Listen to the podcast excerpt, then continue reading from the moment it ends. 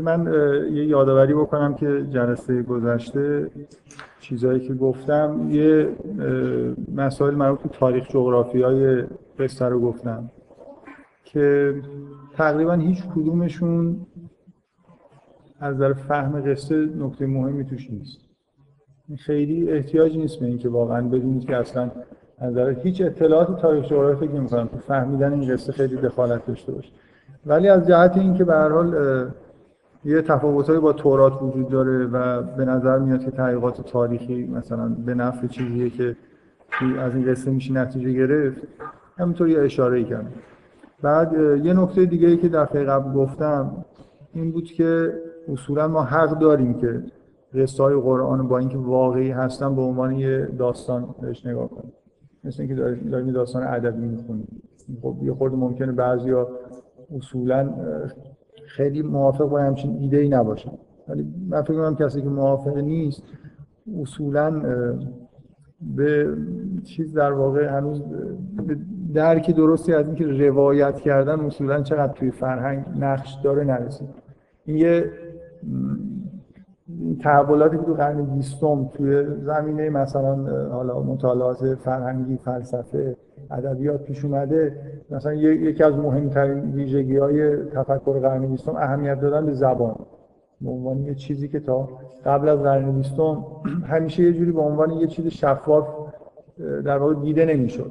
تصور عمومی همه فلاسفه مثلا این بود که خب افکاری دارن و زبان اصلا اینجا هیچ نقشی بازی نمی‌کنه. زبان فقط یه رسانه خیلی سا...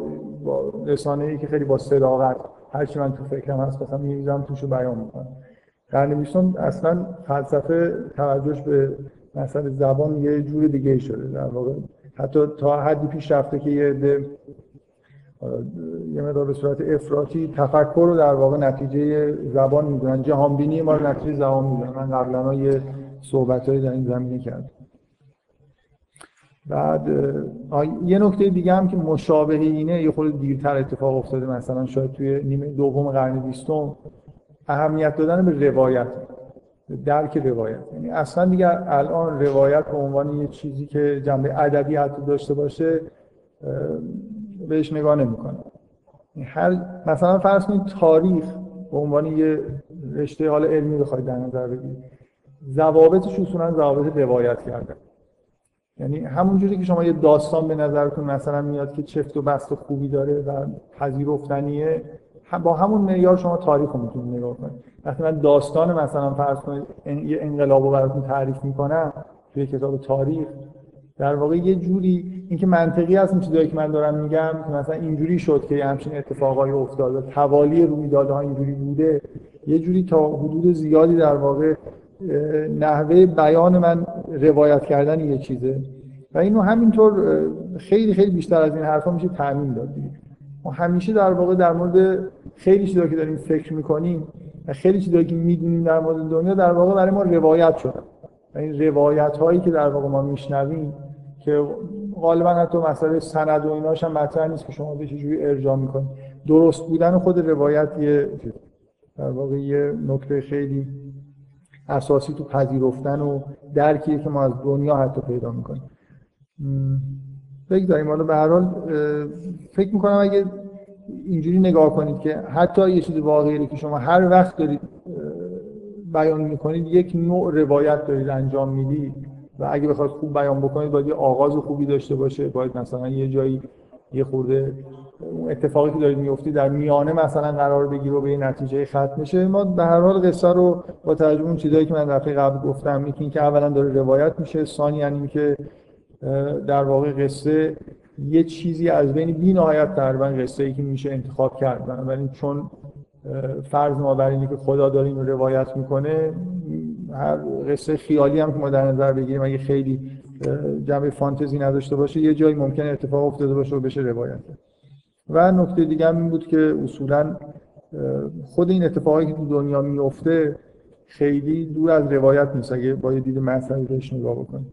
مثل که در واقع داستان زندگی یوسف چون خداوند به طور خیلی خیلی فعالانه می‌بینید توی همین داستان. دخالت داره می‌کنه. و حالا خیلی هم اگه ایده های عجیب و غریب نخواهیم به کار ببریم همینقدر می‌بینید که در واقع داستان یه بخشی از داستان خدا داره می‌سازه. بنابراین یه چیزی رو که در واقع خودش به یه معنایی خلق کرده رو حالا داره روایت می‌کنه. جنبه داستانیش اینه که مؤلف زندگی در واقع همون کسیه که داره این زندگی رو روایت می‌کنه. و یه نکته سومی هم که در موردش صحبت کردیم که قبلا هم اشاره کرده بودم که نوع ادبی روایت داستان یوسف چیه. من همینجوری حس عمومی دارم که خیلی می‌تونه یه نوع ادبی خوب و موفق باشه دیگه. من احساسم اینه که با توجه به وضعیت حال حاضر ادبیات اینکه شما یه چیزی از نظر محتوا در حد رمان رو توی با یه سبک خاصی که حالا تو همین داستان می‌بینید یعنی مثل که یه لحظه های خاصی رو که یه جوری در واقع قابل رفت دادن به هم اون که پیچیده در بیاد لحظه های خاصی از یه داستان خیلی بلند رو انتخاب کنید طوری که توی حجم خیلی کوتاهی بگنجه ولی یه جوری اون محتوای اصلی داستان قابل بازسازی باشه.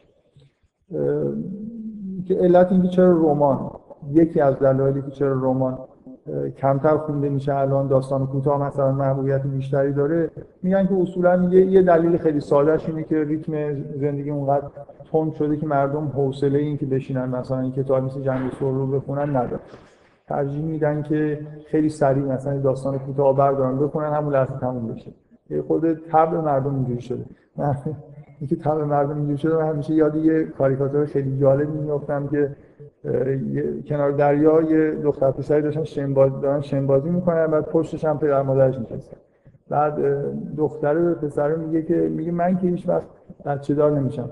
میگن نه ماه طول می‌کشه تا دانلود بشه.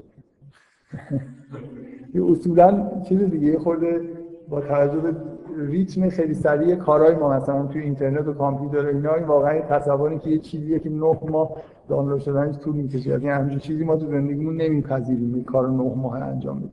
حالا شاید در آینده اصل چیز کنن دیگه یه جوری امکاناتی فراهم بکنن که خارج از بدن انسان مثلا یه بطری بذارن توش بچه دانلود بشه که ریتم زندگی دلیل میگن که ریتم زندگی تند شده و کلا حجم کوتاه در واقع یه جوری بیشتر مردم میپسندن.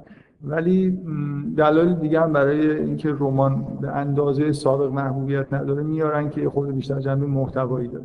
در حال من احساس می‌کنم که نوع ادبی نوع ادبی خوبیه. خیلی با زمان امام سازگار. تا حالا به اون صورت تقلیدی از این همچین سبک روایت کردن توی دنیا نشده مگر گفتم. همین حالتهایی که یه رمان بزرگ رو می‌خوان تبدیل فیلم بکنن اجبارا یه کار شبیه این باشه انجام میده.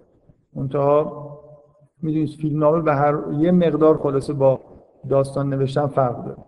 یعنی فقط توجه به اون تصاویریه که نهایتا ازش ساخته میشه. البته خود حالا به این حرفی که دارم می‌زنم و بعضیا قبول ندارن. یعنی معتقدن که خود فیلم نامه الان تبدیل به یه نوع ادبی شده. یعنی خیلی هاشون فیلم ها می‌خونن بنابراین طرف فقط به اینکه چه چیزی از به صورت تصویرش در میاد فکر می‌کنه مثلا بدنه خود داستان واژه‌هایی که مثلا تو روایت به کار میره کم کم به نظر میاد برای بعضیا داره مهم میشه. اصولا یه خود فرق داره دیگه. تو داستان کوتاه الان می واقعا انتخاب واژه ها خیلی با حساسیت انجام می‌گیره تو فیلم خیلی این انتخاب واژه ها مگر برای دیالوگ کمه. دیالوگی که میمونه توی فیلم و باید مثلا چیز خیلی دقیق و خوبی باشه.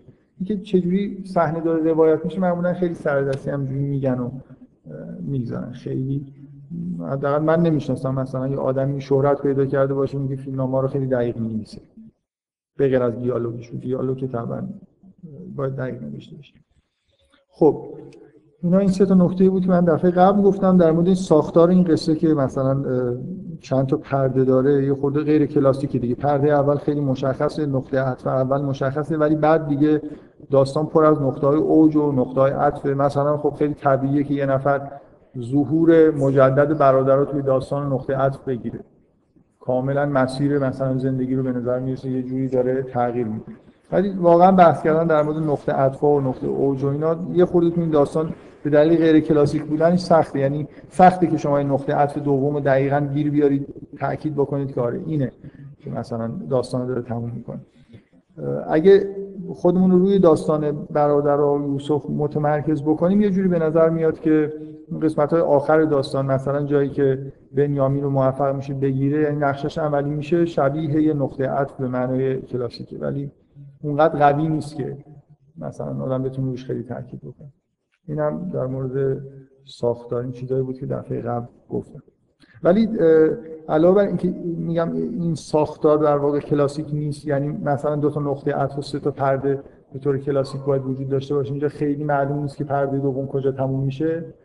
ولی تعداد در واقع فصلهای داستان خیلی مشخصه یعنی اینا رو راحت می‌تونید شما ببینید مثلا یه فصل در واقع همون پرده اول تا افتادن تو چاه بعد یه قسمت تا جایی که تو زندان میفته یه قسمت از وقتی برادرها در واقع ظاهر میشن شروع میشه تا آه ببخشید یه قسمت مربوط به تا زندان افتادن یه قسمت توی خود زندانه.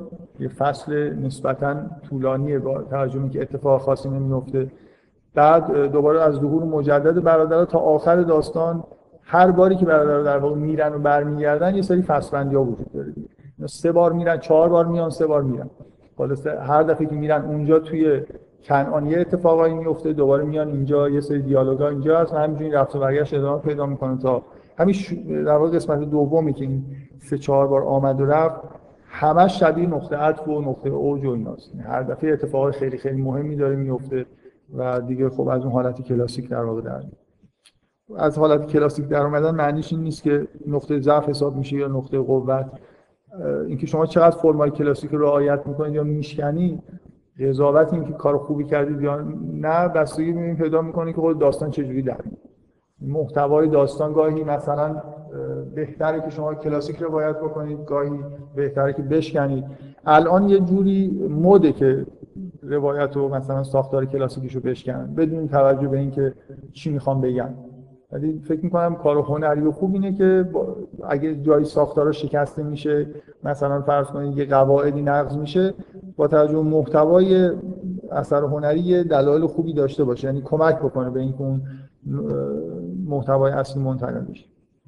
خب من از اول داستان من یه چیزایی در مورد اینکه شروع داستان چجوری باید باشه و شروع و پایان این قصه چجوری هست صحبتهایی کردم. چون حالا شاید به دلیل اینکه به نظر من شروع شروع خیلی خوبیه تو این داستان و من خودم شخصا خیلی بهش علاقه دارم. همچنان ادامه داره. یعنی من یه سری نکته های مهم می‌خوام در مورد اینکه این شروع چه تأثیری در واقع تو بقیه داستان می‌ذاره بگم. اگه بتونیم مثلا یه مقدار توی داستان پیش بریم تا یه جایش خیلی خوبه که شاید پرده اول بشه هم یه نکتهایی توش هست گفت. به اضافه اینکه چون شروعش با رویاست و توی داستان هم مسئله رویا و تحویل احادیث خیلی چیز مهمیه من یه مقدار فکر می‌کنم امروز در مورد همون رویای اول هم اصولا این چیزهایی که در مورد رویا تو این داستان هست میگم. نذاریم مثلا به هر رویایی که می‌رسیم توضیح بدیم. خب چیزهایی که من دفعه قبل در مورد شروع گفتم یکی این که حسن در واقع این شروع اینه که مثل حالت های ایدئالی که توی شروع و پایان های کلاسیک هست در واقع اول و آخر قصه یه جوری به هم دیگه وصل میشه. یه این حس کمال در واقع ایجاد می‌کنه. یه چیزی رو شما همون جوری تموم بکنید که شروع کردید. مثلا اینجا به طور خیلی طبیعی نه به طور مصنوعی رویا هست که آخرش تعبیر میشه و وقتی که تعبیر میشه یوسف میگه که این تعبیر رویای منه یه جوری واقعا آدم احساسش اینه که اصلا دیگه همونجا کتاب رو ببند. که از اول اولین صحنه چیزی که در واقع برای ما یه داستان باش شروع شده همون دقیقا با همون نکته هم تموم میشه. همون چیزی که انتظار داشتیم در واقع بهش می‌رسیم اینکه این خیلی خوبه که اول و آخر قصه یه جور به هم دیگه به شدت مربوطن. این یه نکته بود. یه نکته این بود که خوبه که توی شروع یه داستان یه یکی این که یه نکته این که خوبه که شروع داستان جالب باشه. با معیارهای الان خیلی اهمیت میدم به اینکه داستان یه دفعه مثلا شما رو در واقع درگیر بکنه. مثل داستان خیلی قدیمی مثلا یکی دو قرن قبل واقعا مثلا فرض کنید بعد این داستان رئالیستی قرن 19 هم اینقدر شروع میشه در مورد اینکه این شهر چجوری و حالا این خونه نمی‌دونم چند طبقه است و چجوری هست واقعا اصلا الان من خیلی آدم باید آدم پرحوصله باشه که چند صفحه بخونه در مورد مثلا اینکه باغچه خانومی که قهرمان قصه است چه ویژگیهایی داره چه جور گلایی توش پیدا میشه. الان خیلی اهمیت میدم به اینکه مثلا فرض کنید آثاری مثل آثار بالزاک که حالا بهترین آثار رئالیستی شاید قرن 19 هم هستن سندهای تاریخی هم در مورد وضعیت اجتماعی و زندگی مردم اون دوره. خب این خیلی خودش ارزش داره. ولی به عنوان نحوه خاص روایت کردن واقعا خیلی فکر شده نیست. الان توی داستان ببینید وقتی به جزئیات مثلا می‌پردازن که مثلا یکی اینکه می‌خوان ریتم کن یعنی یه داستان داره میگه طرف مثلا یه رمان باشه یا داستان کوتاه باشه فرق نمی‌کنه. یه تعداد زیادی حوادث در واقع اتفاق میفته بعد یه دفعه می‌بینید یه جایی قصه رو انگار نگه میداره در مورد یه شیعی یه, یه پاراگراف توضیح میده. یه جوری داره به شما رو در واقع توی داستان متوقف می‌کنه. الان اگه توی یه داستان خیلی به جزئیات بپردازه معمولا منظوری دارن. خود اون جزئیات شاید براشون خیلی مهم نیست. مثلا یکی کنترل ریتم یا یه چیزی که اصطلاحا حالا مربوط به ریتم میشه در واقع relief بهش میگن. مثلا وقتی خیلی داستان ماجرا پیدا می‌کنه میگن که شما نمی‌تونید. توی سینما خیلی از relief استفاده می‌کنن. relief یعنی شما مثلا فرض کنید مثلا فیلم های هیچکاک که همش حادثه است و تعلیقه مثلا مثال خیلی کلاسیکش پرندگان. چند نفر پرندگان دیدن خب دو سه نفر دیدم. خوبه. خیلی چیز نیست. حالا من واقعا معمولا اینجوری نیست که فیلمو ندیده باشید حرف حرفی که می‌زنم نفهم نفهم یه داستانی پر از مثلا حوادث در مورد هم پرنده یه دفعه بدون دلیل قانع کننده ای دیوونه شدن و مردم حمله می‌کنن. یه جوری بعدا آخرتون هم می‌بینید که دنیا رو در واقع به یه معنای دنیا رو در همون حدی که ما می‌بینیم تسخیر می‌کنن آدم از دستشون فرار می‌کنن. خب توی اوج حمله هایی که این پرنده ها می‌کنن مثلا شما, فکر کنید فیلم جالبی بشه اگه مثلا هی پرنده ها حمله کنن حمله کنن حمله کنن حمله کنن بعد مثلا فیلم تموم بشه واقعا این فیلم مثال خیلی خیلی کلاسیک و خوبه برای اینکه چجوری میشه داستانو هی اوجش رو در واقع بالاتر برد. مثلا فرض کنید یه جایی از هیچکاک یه مصاحبه معروفی داره با تروفو به فارسی هم ترجمه شده یک در کتاب. فکر کنم اسم کتاب از هیچکاک به روایت هیچکاک. خیلی حرفای جالبی هیچکاک می‌زنه به عنوان استاد روایت کردن اینجور چیزای دلهور آور. که تروفا ازش می‌پرسه که چرا تو این فیلم پرندگان قبل از اینکه پرنده واقعا شروع به حمله بکنن یه نشانه هایی توی فیلم ظاهر میشه مرتب. مثلا فرض کنید اول فیلم که این قهرمان داستان داره توی یه جزیره پیاده میشه یه پرنده میاد یه نوکی به پیشانیش می‌زنه و میره. بعد مثلا ده دقیقه یه رو دیگه اینا نشستن تو خونه یه پرنده یه صدایی میاد میرن در رو باز می‌کنن چیزی می‌خوره به در. می‌بینن یه پرنده خورده به در افتاده. میگه چرا این میگه میگه چرا این اینا دلیلش چی بود که همچین کاری کرده تو این فیلم؟ میگه من احساس کردم خب تماشاگران میان این فیلم می‌بینن بعد میرن به دوستاشون میگن این فیلم خیلی جالبیه میگن در مورد چیه؟ میگن هم پرنده ها حمله می‌کنن فلان می‌کنن. اینو میگن دیگه. بعد یارو میاد میشینه تو سینما مثلا 40 دقیقه طول می‌کشه تا پرنده ها حمله بکنن. این تمام مدت میشینه میگه چی می‌گفتن این پرنده ها حمله می‌کنن؟ کسی حمله نمی‌کنه. من در واقع دو سه بار توی این فیلم می‌خوام به تماشاگر بگم که اشتباهی نیومد همین فیلم مثلا منتظر باشین. الان الان حمله می‌کنه. بعد حمله هم که می‌کنن این ریلیف های این فیلم خیلی معروفه دیگه. یعنی یه, یه حمله که پرنده می‌کنن بین یه دفعه توش یه صحنه خیلی آرام بعدش میاد که هیچ چیزی توش نیست در واقع. مثلا شما عرق کردید مثلا خب توی صندلی سینما جابجا بشید منتظر حمله بعدی پرنده ها دیگه نمیشه بلافاصله مثلا باز هم. مثلا میره توی کافه یه با هم حرف می‌زنن چیزای خنده‌داری مثلا گفته میشه و شما رو در واقع از روانه آماده می‌کنه که ضربه بعدی رو بخورید همینجوری هی فیلم می‌تونه اوج پیدا کنه تا تو اون آخرین حمله پرنده ها که دیگه همه قهرمانای داستانی گیر میندازن تو خونه مثلا یه جوری هنوز حسش رو داشته باشه. اگه این ریلیف ها مهمن. الان توی ادبیات از پرداختن به جزئیات به این معنی مثلا استفاده میشه. یه جایی وسط یه داستان یه می زیادی در مورد جزئیات یه چیزی صحبت میشه. برای خاطر اینکه روایت در واقع یه خود متوقف بشه. شما باز دوباره به ماجرای اصلی برگرد خب. و یه نکته این بود که برای این داستان خوب شروع میشه. یعنی از اولی شما یه دفعه با یه آدمی که یه رویا عجیبه دیگه یه رویایی دیده و پدرش بهش نوید خیلی بزرگی در مورد زندگیش داره میده جذابه همچین شروعی. به اندازه که آدم مثلا ادامه پیدا و بعد چی هم هست در واقع توطئه اصلی داستان اینکه برادرای هستن و ممکنه در واقع دخالت بکنن این از همون اول گفته میشه یعنی یه التهابی تو شروع این داستان هست که قرار یه اتفاق خیلی خوبی بیفته و یه عده کلاسیک تر از این نمیشه دیگه.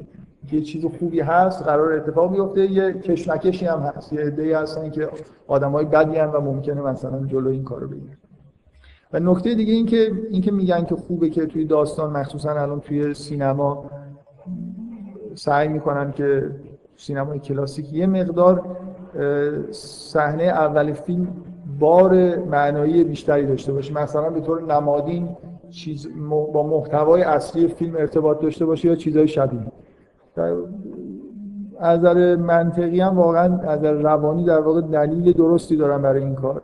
برای اینکه چه شما بخواید چه نخواید صحنه اول یه فیلم یا اولین صحنه یه داستان نمایش خیلی تاثیر خاصی می‌ذاره. این واقعیتیه که حالا می‌تونید تجربه بکنید. مثلا اینکه شما اولین بار چه آدمی رو توی فیلم می‌بینید کی اولین دیالوگ میگه اینا به شدت تاثیر می‌ذاره. من دفعه قبل مثالی زدم که واقعا مثال خیلی خوبیه برای این تاثیر در واقع اولین نمایی که ظاهر میشه. این فیلم امریکن بیوتی یه فیلمی از یه خانواده در واقع شخصیت اصلی خانواده سه نفرن. یه پدر یه مادر و یه دختر. داستان رو اصلا پدر داره روایت می‌کنه و شخصیت اصلی داستان مطلقا پدر است. ولی به دلیل شروع خاص این فیلم اینکه با یه مونولوگ دختر شروع میشه که در مورد پدرش اتفاقا داره صحبت می‌کنه کاملا فضای این فیلم از حالت اینکه فقط پدر در واقع شخصیت اصلی باشه در میاد. کاملا دخترم نه همسنگ با پدر ولی به عنوان شخصیت دوم که ما بهش اهمیت میدیم توی تمام این داستان هست. و کسی که له میشه مادرم. دقیقا اصلا شاید بیش از این که واقعا منظور جلوه دادن مثلا دختر در کنار پدر باشه اینه که مادره تو این فیلم تا آخرش به شدت منکوب میشه توسط کسی که فیلم نمایش میشه. خیلی فیلم در واقع چیز دیگه. یکی از نقطه اوج فیلم جاییه که پدره داره یه ترانه معروف امریکن وومن رو گوش میده که محتواش اینه که من دیگه نمی‌خوام ریخت تو و کلا یه جوری یه ضد زن تیپیکال آمریکایی انگار عمل داره می‌کنه. و این اینکه دخترها رو در واقع به عنوان شخصیت اولین شخصیتی که ما می‌بینیم مخصوصا اینکه مونولوگ رو به دوربین میگه.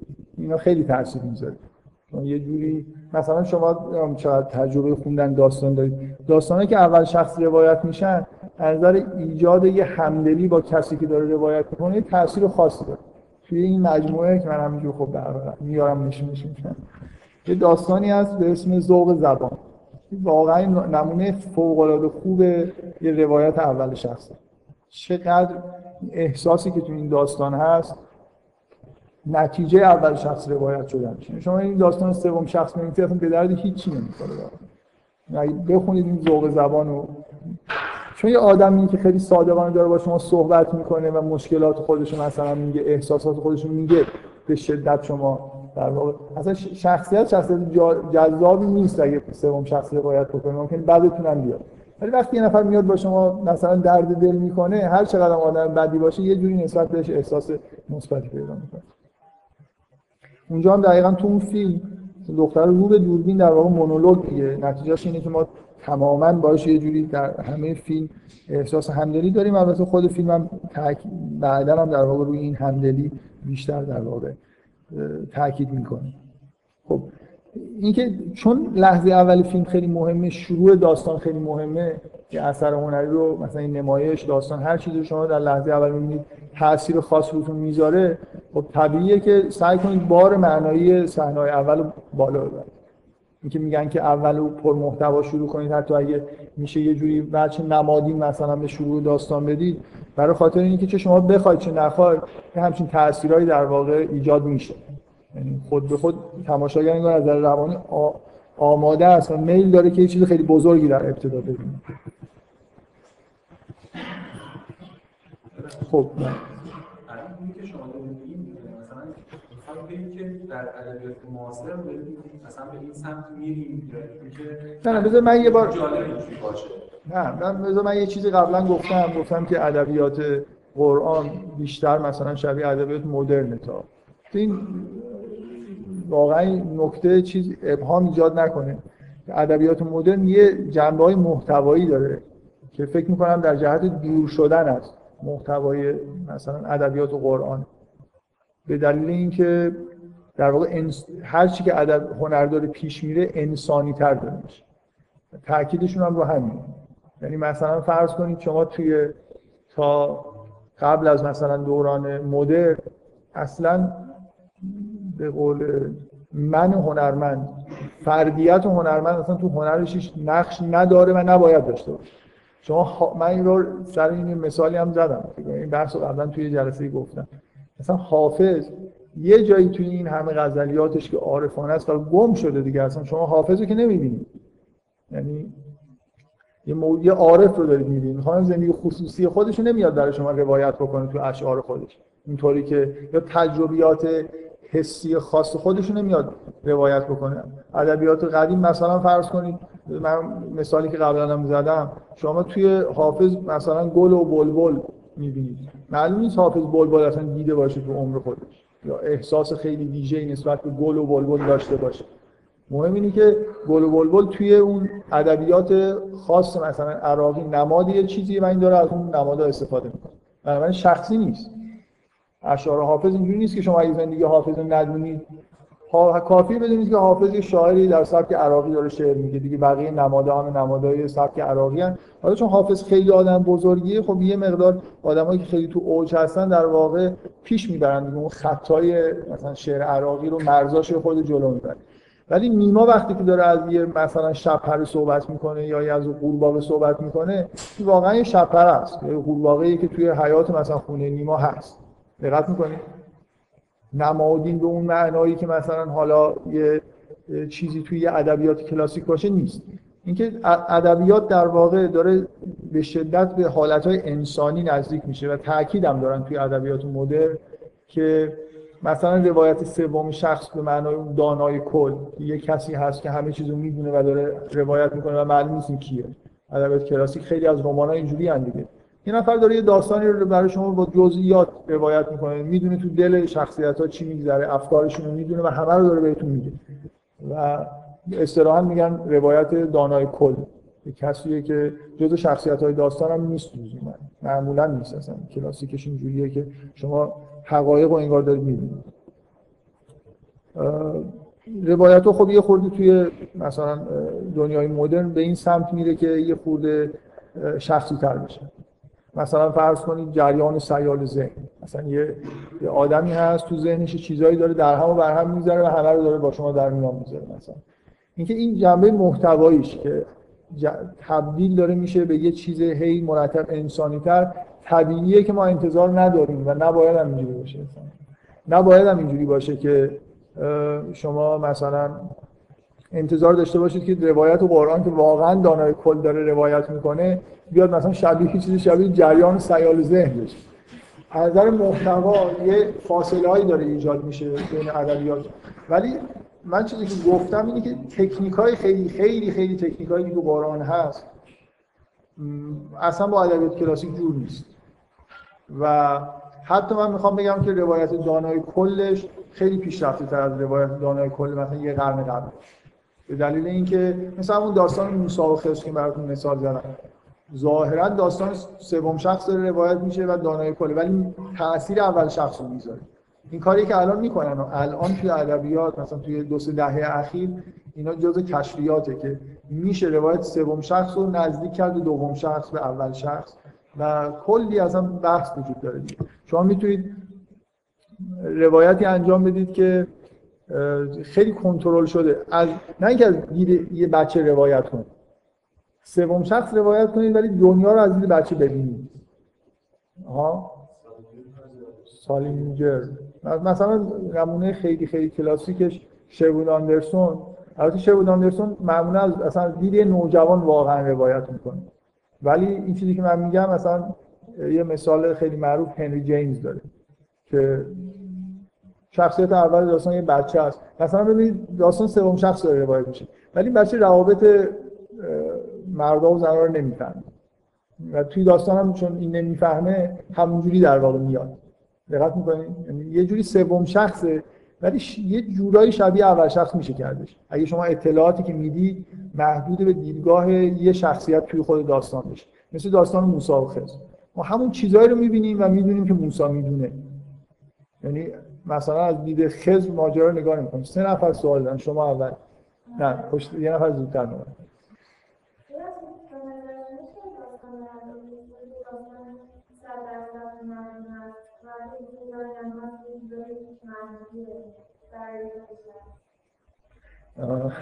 سوال سخت.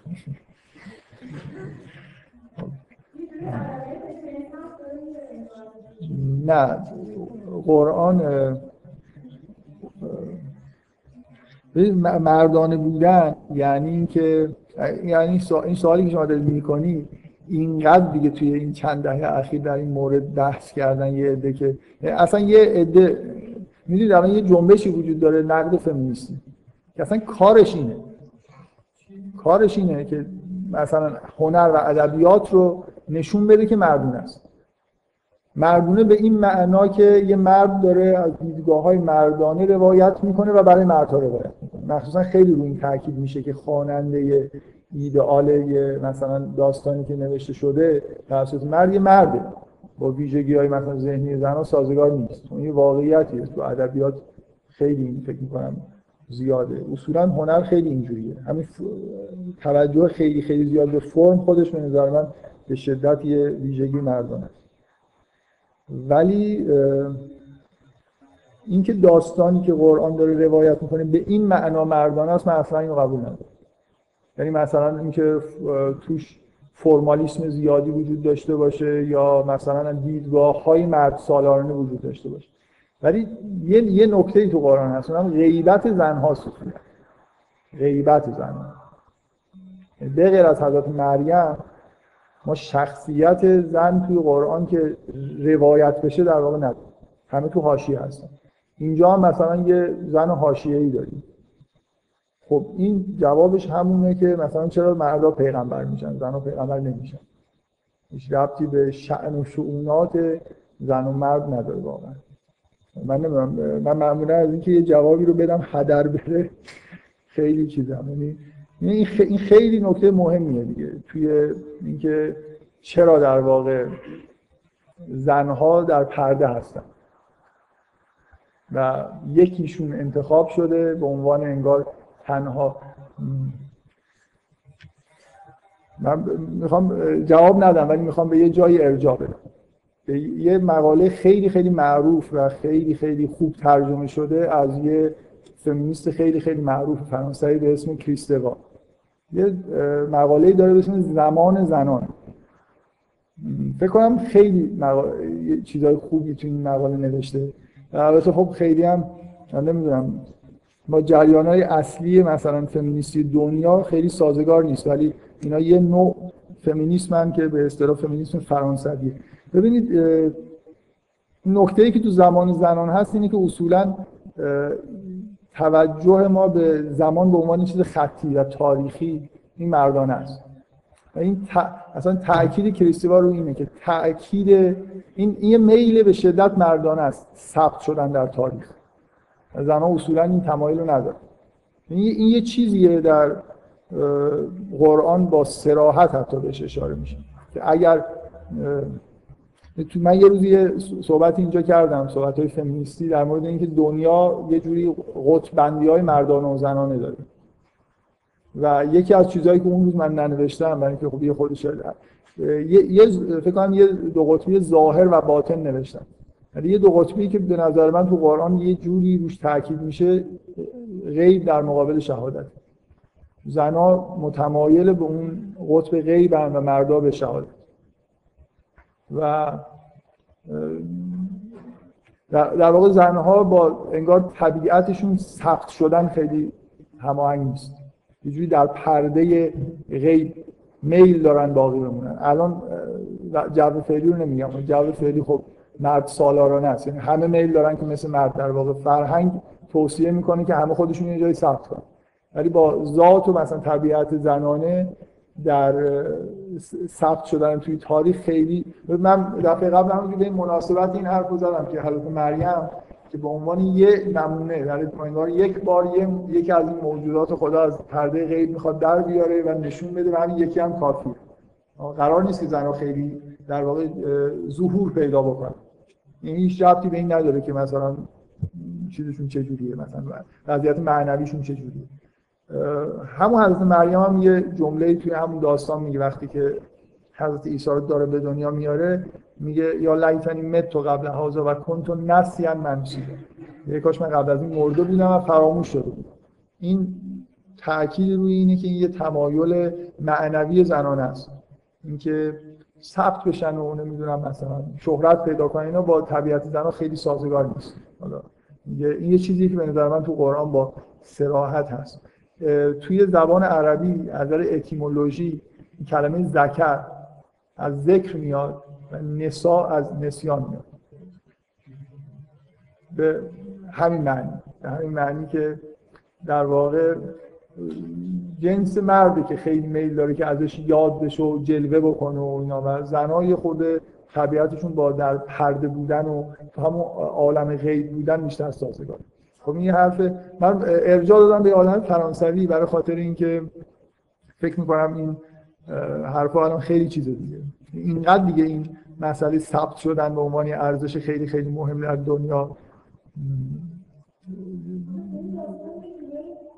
این داستان این داستان یه زن منفی داره.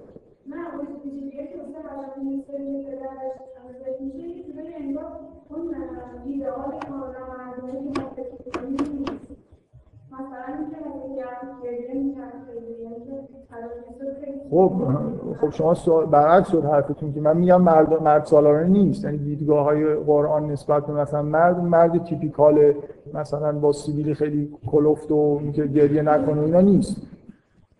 مثلا نمی‌دونم به شما دارید میگید که داستان در واقع از دیدگاه مرد سالارانه روایت نمیشه. مثلا یه عرب جاهل خیلی خیلی خیلی مرد سالار و از از یعقوب اصلا خوشش خوشش نمیاد. پسرش گم شده که شده دیگه. حالا بره مثلا کار خودش رو بکنه. چه اینقدر گریه زاری می‌کنه.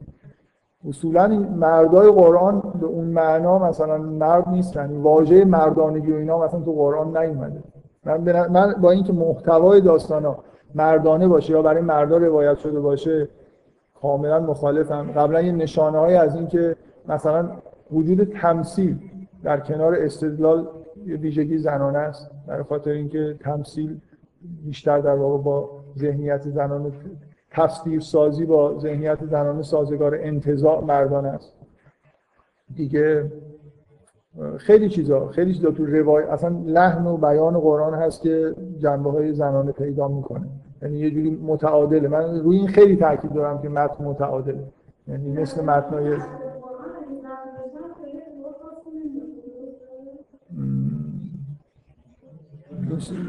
من من این شما سوال نمی‌فهمم جواب نمی‌دونم. من فکر می‌کنم طبق منطقی که توی قرآن هست اینکه اصولا زنها یه جوری قرار نیست روایت بشن. یه نمونه قرار ازشون انتخاب بشه و همون یکیش هم می‌بینید که مقاومت می‌کنه در مقابل ثبت شدن و به اصلا این این واژه اول سوره مریم اینجوری شروع میشه. میگه ذکر ذکر و رحمت رب که عبده زکریا. اسم زکریا با ذکر یه جوری مناسبت داره. همش ذکر مذکر هاست. و این اصلا این آیه که وذکر فی کتاب مریم یک یه زن وجود داره که قرار ذکر بشه. ذکور هستن که همش ازشون ذکر میشه و اینا با طبیعتشون سازگاره. مردا خیلی میل دارن. شما نمی‌دونید. مردا خیلی میل دارن خودشون تاریخ. یه جایی ثبت کن. اسمشون چه می‌دونم. این یه عالم دیوونه بازی در آوردن فقط برای اینکه ثبت بشن. حاضرن آدم بکشن حاضرن مثلا هر کاری بکنن برای اینکه یه جوری ثبت بشن. و زنای همچین تمایل خیلی توشون ضعیفه واقعا یعنی یه تمایل اصالتا زنانه نیست. الان خب فرهنگ ما اینقدر ارزش میده به این موضوع خب طبیعیه که همه دلشون همه زنام هم چیزای مردانه دلشون می‌خواد دیگه برای اینکه از بچگی به شما گفتن که این مهمه. من زیاد نمی‌خوام توضیح بدم ولی دلایلی از مهم نیست واضحه که مهم نیست. خب ببخشید من بدون این سوالی که شما کردی آه.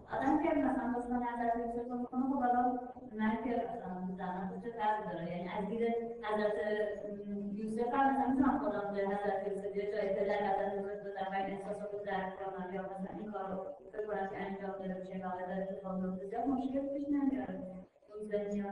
آره یعنی اینجوری نیست که واقعا حالتهای مردانه عجیب غریبی وجود داشته باشه که مثلا روش تاکید بشه و اصلا فهمش سخت باشه. مثلا من فکر کنم زنا نمی‌فهمن که این گانگسترها چی کار دارن می‌کنن. اینقدر دیدن حالا شاید یه ولی خیلی دنیای م... خیلی چیزایی که تو فرهنگ ما هست دنیاهای مردانه است که اصلا فهمش سخته.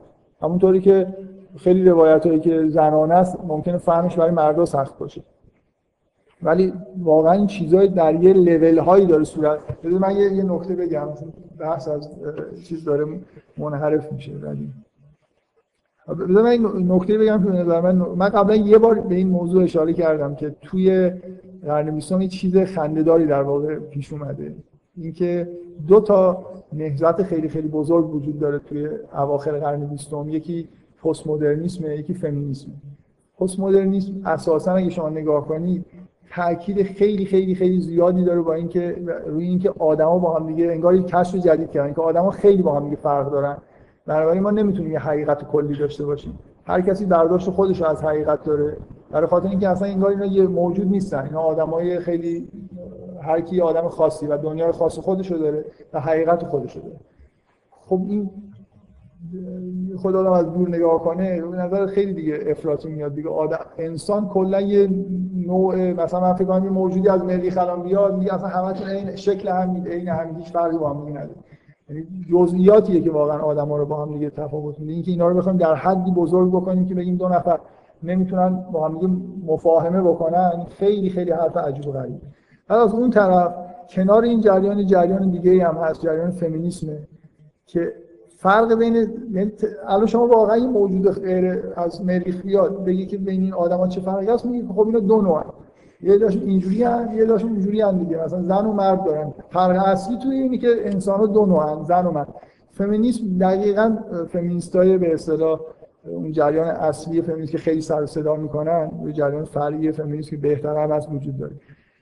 اونا در واقع فمینیسم مبتنی بر در واقع رد رد کردن تفاوت و مبتنی بر شباهت هم. اینکه تمام زحمت خودشون رو در واقع متمرکز این می‌کنن که بگن زن و مرد با هم دیگه اساسا فرقی ندارن. و این تفاوت ها تفاوت های تربیتیه که باعث میشه زن و مرد مثلا اخلاقای متفاوتی داشته باشن. مثلا یه زن رو مثل مرد تربیت بکنیم عین مرد میشه. می‌خوام بگم که این اصولا بیس طبیعی نداره. این چیز موهومیه. میشه از بین بردش. اینکه دو تا نهضت به هم هر دو هم خیلی مثلا مورد قبول هستن و درست اینجوری برعکس هم دیگه دارن. یعنی یه چیز واضحی رو این داره انکار می‌کنه اون رو اختلافای فردی خیلی تاکید داره در حالی که اون اختلاف اصلی رو در واقع نمی‌دونه حالا یه نکته می‌خوام اضافه بکنم که جفت این دوتا یعنی قسمت خیلی خیلی عجیبتر و یه خود خنده‌دارترش اینه جفت این مکتبات بستر ماتریالیست دارن در واقع رشد می‌کنن. خب؟ چون ماتریالیست باشید معتقد باشید که مثلا در واقع هر چیزی که هر جلوه انسانی که وجود داره متکی به همین کالبد جسمانیشه این حالت های روانی مثلا به هورمونا رفت دارن. به همین همه چیز در واقع نشأت گرفته. ممکن روح باشید. روح رو بذارید کنار. جسم دیگه. خب حالا واضحه که اختلاف وجود داره بین زن و مرد. و مهمترین اختلاف یعنی شما اگه ماتریالیستی نگاه بکنید شما یه کتاب فیزیولوژی مثلا برمیدارید فیزیولوژی آفریقایی نمی‌دونم فیزیولوژی آسیایی فیزیولوژی من و تو که نداریم فقط فیزیولوژی زن و مرد با هم دیگه فرق داره. بنابراین به طور ماتریالیستی بدیهیه که در واقع دو تا جنس داریم که اینا با هم دیگه متفاوتن. و نکته اینه که اون فمینیستایی که تو بستر ماتریالیستی سعی در اثبات شباهت دارن واقعا مثلا من با دیدگاه مذهبی این حرفی که الان ایشون زد در واقع این نکته بود که می‌خواد روش تاکید بکنه. از دید مذهبی روح زن و مرد نداره. یعنی هیچ ما روح زنانه و مردانه نداریم یه انسان داریم. فقط فرقش اینه که در واقع یه, روح یه انسانی داریم که تو کالبد زنه مثل اینکه مرکبش در واقع با مرکب مرد فرق می‌کنه. یه جوری بنابراین یه تفاوتایی توی مواجهش با دنیا پیش میاد. مرد زن به دلیل اینکه یک چیز واحدن که تو دو تا کالبد دو تا جسم مختلف هستن یه جوری یه تفاوتایی بینشون ظاهر میشه. ولی ما به شدت در واقع اینو از نظر مذهبی قبول داریم که اصلا مرد و زن با هم دیگه بیسشون یکیه دیگه. چون اصل روحه و روح هم یه چیز بیشتر نیست. ما در زمینه روح زن و مرد فقط دو, دو تا در یه چیز مشابه هست سوار دو تا مرکب مختلف شده. حالا با توجه به تفاوتایی که اینا دارن پوزیشنشون تو دنیا فرق می‌کنه نوع مواجهشون با دنیا فرق می‌کنه. اصلا این با فمینیسم و پست مدرنیسم در واقع یه جوری عملا گرایش های ماتریالیستی ندارن. یعنی اگه ماتریالیستی نگاه کنید دقیقا باید به این نتیجه برسید که اولا زن و مرد اساسا با هم متفاوتن چون جسمشون متفاوت و چیز مشترک بیس مشترک بزرگی ندارن در واقع. تفاوت‌ها ذاتی هن. در حالی که با دید غیر ماتریالیستی شما می‌تونید بگید که تفاوت‌ها ذاتی نیست. یه چیز منتها مثلا در دو تا بستر مختلف توی دنیا قرار گرفت. این برای همینی که شما اینو می‌خواستم اینجوری جواب بدم. مثلا پیغمبرا توی لول روحانی دارن عمل می‌کنن که اونجا مرد و زن نداره اصلا. مثلا من حالت حضرت حالت تسلیم حضرت ابراهیم رو نسبت به خدا بفهمم چون به مرد بودن و زن بودنش ربطی نداره. تسلیم بودن ابراهیم همون معنی رو داره که تسلیم بودن مریم. از یه لولی به بالا که اوضاع روحانی میشه یعنی حالتهای روحانی در واقع حالتهای روح پیش میاد طبیعیه که مرد و زن نداریم اصلا. بنابراین اینجوری نیست که مثلا روایت های قرآن شخصیتش مرد هستن یه چیزی مربوط مردا باشه و به زن ربط نداشته باشه زن رو نتونم بفهمم خب من با سوال با جواب بدم. بگید شما. این یه مجموعه خیلی خوب هست به اسم سرگشتگی نشانه ها که یه تعداد مترجم خیلی خیلی خوب فکر کنم با ویراستاری مانی حقیقی اینو چاپ کردم. فکر می‌کنم نشر مرکز باشه. شاید دیر نیاد چاپش مثلا مال 6 7 سال من قبل از اینکه نمی‌خوام تشویقتون کردم اون مقاله رو بخونید ولی بگم که خوندنش راحت نیست. کریستوا خیلی سخت می‌نویسه. خوب ترجمه شده. ایران من از الان بگم این رفتید پیدا که ایران از ترجمه نیست. همون جوریه مقاله. فرانسوی الان خیلی سخت می‌نویسن. اصلا پست مدرنا دوست دارن که پیچیده بنویسن. خب شما سوال خودتون سوال داشتی؟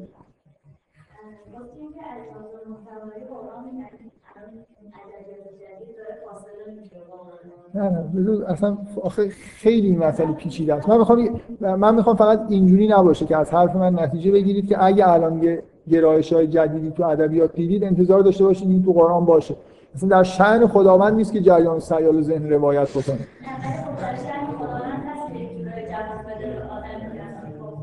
آره نه نه اصلا مسئله تکنیک و هنر مدرنه.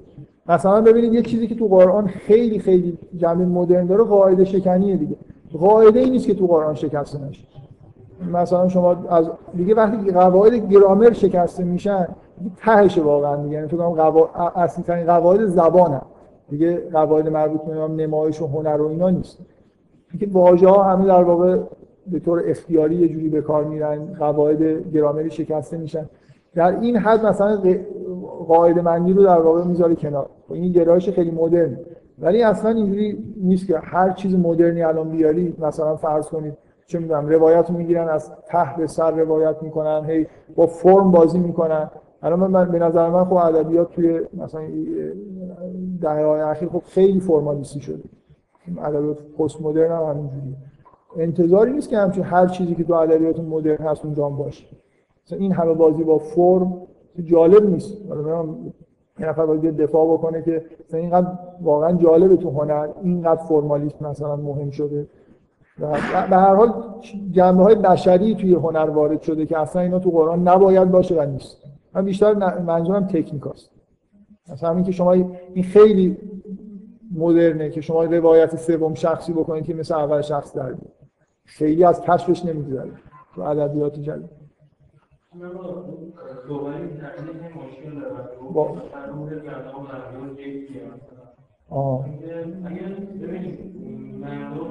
می‌خواید خصوصی بحث بکنیم؟ یعنی اینکه واقعا اصلا این یه خیلی چون یه سوالی مربوط به داستان کردم من این چیزایی گفتم. اگه این بخواد ادامه پیدا کنه اصلا دیگه چیز من بیمیل نیستم مثلا عمومی هم من هر جلسه که برام راحت باشه رو یه جلسه در این مورد صحبت کنیم ولی بذارید از داستان دور نشه سوالای مربوط داستان اگه کسی داره بپرسه. بذارید من ادامه بدم. این در مورد چیزهایی که در مورد این شروع داستان وجود داره اینکه به طور نمادین کل داستان در واقع توش هست. یعنی شروع خیلی مهمه که داستان تو خودش یه جوری تا آخر که دارید داستان رو می‌خونید همچنان تحت تاثیر ابتدای اصلا شما دو تا جمله اول این داستان رو حذف کنید و یه دور مثلا فکر کنید بدید یه نفر بخون زمین تا آسمون این داستان فرق که ما می‌دونیم که برای یوسف اتفاق بدی نمیفته می‌دونیم که قرار چی بشه اصلا کاملا در واقع به عنوان یه شگرد روایتی تمام داستان تحت تاثیر قرار دادیم پایانش رو در واقع می‌دونیم که به کجا داستان ختم میشه. همینجا بذارید این نکته رو تاکید بکنم که یه عده میگن که روایت های قرآن یک ویژگیه. همه روایت های قرآن اینه که خطی هم. خطی یعنی اینکه از زمانی به ترتیب روایت میشن. خب این یه خورده اولا آخر همین داستان و بعضی از داستانهای دیگه چیز شبیه فلاش بک وجود داره. یعنی شما داستان تموم میشه برمیگردید یه صحنه رو مرور می‌کنید. پس اینکه کلا بگیم همیشه داره خطی روایت میشه که به طور کامل درست نیست. اما ببینید باز مثل همون مسئله سوم شخص بودن. دیگه الان من می‌خوام روی این تاکید بکنم داستان یوسف خطیه. ولی از نوع داستانایی که شما آخرشو می‌دونید ببینید الان یه روایت هایی وجود داره. این اصلا این یکی از تصمیم های مهم نویسنده است که می‌خواد پایان داستان رو لو بده بعدا داستان رو روایت بکنه. این یه ویژگی پیدا می‌کنه از نظر ادبی. یکی اینکه نه شما رو در تعلیق نگه داره ببینید که آخر داستان چی می‌خواد بشه. خب بسته به اینکه چه تأثیری بخواد روی شما بذاره خب می‌تونه یکی از این دو تا رو انتخاب کنه. ما یه داستان خیلی خیلی کلاسیک و خیلی خیلی خوب از تولستوی. من من شخصا فکر کنم فکر می‌کنم بهترین داستان تولستوی. جنگ و صلح و اینا رو من که حوصله نکردم جنگ و صلح بخونم. خیلی طول می‌کشید دانلود بشه. ولی یه داستانی داره تولستوی به اسم مرگ ایوان ایلیچ. واقعا من توصیه می‌کنم داستان رو بخونم. به من ساعت ندارم گذاشتم ساعتش من برای خاموشش نمی‌کنم. دوباره حالا زنگ یه نفر ساعت رو من مرتب اعلام خب داستان مرگ ایوانیلیچ اینه. شروع میشه با اینکه ایوانیلیچ مرده و شم روشن کردن و یه ایده خیلی مخصوص یه ایده اونجا هستن و دارن مثلا مثل اینکه مسیحی ها مردن رو می‌ذارن یه عده بیان ببین خب داستان وقتی اینجوری شروع میشه و یه از این چیزتر این که اصلا اسم داستان است مرگ ایوانیلیش پس پس ایوانیلیش میمیره تو این داستان. اصلا هیچ برو برگرد نداره. تمام داستان اینه که با جزئیات شرح میشه که این چجوری میمیره. تمام مسئله این داستان اینه که شما اگه ندونید یه نفر میمیره خب مثلا تمام داستان رو دارید می‌خونید هی متوجه این هستید که خلاص این میمیره یا نمیمیره. ولی شما از جایی که این مریض میشه می‌دونید که این میمیره. بنابراین با بدون اینکه احساساتتون معطوف به این باشه که این عاقبتش چیه به جزئیات توجه می‌کنید. این چه جوری داره میمیره؟ شما وقتی پایان داستان لو میدی نظر خواننده رو در واقع جلب می‌کنید به اینکه به چگونگی انجام چی شد که به اینجا رسید؟ مثلا یه, یه فیلم که توی سینما ایران کلاسیک شده یه فیلمی هست به اسم مادیان. اول این فیلم ماجراش اینه که یه دختر روستاییه که یه مرد مثلا متمول مثلا خانمانندی در حالی که خیلی بچه است می‌خواد باش ازدواج کنه. و مادرش به دلیل مشکلات اقتصادی که داره به این ازدواج اینو خلاصه میده به این خان. خب؟ این اولین صحنه این فیلم اینجوری شروع میشه که مادره داره میره دیدن دخترش خونه اون خان که بچه اولش به دنیا آورد. یه دقیقه اینو فقط اول فیلم شما می‌بینید. بنابراین حل میشه مثلا اینکه این خلاص اینو میده. و بقیه داستان رو فقط به این نیت شما بقیه فیلم رو می‌بینید که چه مراحلی چه جوری این جبر در واقع اعمال میشه. این زن نمی‌خواد این بچه رو بده از اول. از اولی که این ماجرا پیش میاد و مثلا خان ابراز تمایل می‌کنه و همه مخالفن اصلا شما اگه این داستان چیز نبود آخرش نمی‌دونید فکر می‌کردید که خب دیگه مادر میگه من نمیدم دخترم که نمی‌خواد. ولی وقتی می‌دونید شما در واقع اینکه چجوری اینا نمی‌خوان این کار انجام بدن ولی مجبور میشن. داستانی که آخرش روایت شده یه جوری حس تقدیر توش به وجود میاد. و ثانیا توجه شما به چگونگی انجام در واقع پیشرفت داستان معطوف میشه تا اینکه حواستون پرت این باشه که آخرش چی می‌خواد بشه. بعضیا داستان آخرش رو بخونن میگن آقا دیگه اصلا خوندن نداره. یه جوری احساسشون اینه. مثلا یه اعصابشون ممکنه خورد بشه که داستانی اولش بگه که خب من می‌خوام این داستان رو روایت کنم آخرش می‌گیره. حالا بقیه چیزی نمونده گوش بده همش دنبال حادثه دیگه. این داستان مرگ ایوانی نیست حادثه ای نداره به صورت. فقط شرح مردن یه آدم حالتایی که بهش دست میده. فوق العاده است واقعا. داستان خیلی خیلی خوبه. کوتاه آمد 100 صفحه بیشتر. و یه, یه چیزی هم تو تاریخ سینما هست که تارکوفسکی خیلی میل داشت که این داستان رو بسازه. هر کسی که تارکوفسکی رو بشناسه و این داستان رو بخونه می‌تونه تصور کنه که واقعا یه شاهکار خیلی بزرگ به وجود می آورد ولی خب نذاشتن بسازه. توی اون دوره هر صد تا فیلم نامه که تارکوفسکی می‌داد یه دونش تصویر می‌شد در ساخت. اینا برای چون جنبه مذهبی خیلی قوی داره داستان. بدون اینکه تاکید روی این مذهب باشه ولی یه جوری این آدم به یه حسای خاصی آخرش می‌رسه. وقتی مطمئن میشه داره میمیره که خب خیلی حالت های مذهبی توش هست. من اینو می‌خوام بگم که اینکه داستان خطیه مثلا یه جوری اول زمانی داره. الان توی داستان مرگ ایوان لیش برای اینکه شما آخرش رو ببینید یا برای توی داستان مادیان برای اینکه شما آخرش رو بفهمید یه جوری در واقع از حالت خطی خارج میشه داستان. یعنی شما قطعه از آخرش میارید اول می‌ذارید بعد داستان رو روایت می‌کنید. داستان یوسف به این معنا زمانا رو به هم نمیریزه ولی اون حس اینکه آخرش رو می‌دونید توش هست. دقت می‌کنید دقیقا از نظر محتوا مثل یه داستانی که شما آخرش رو می‌دونید و دارید می‌خونید ببینید چه جوری این اتفاق خلاصه میفته مرتب هم تو داستان یا آیه هایی هست که تاکید می‌کنن که خدا این کارو می‌کنه.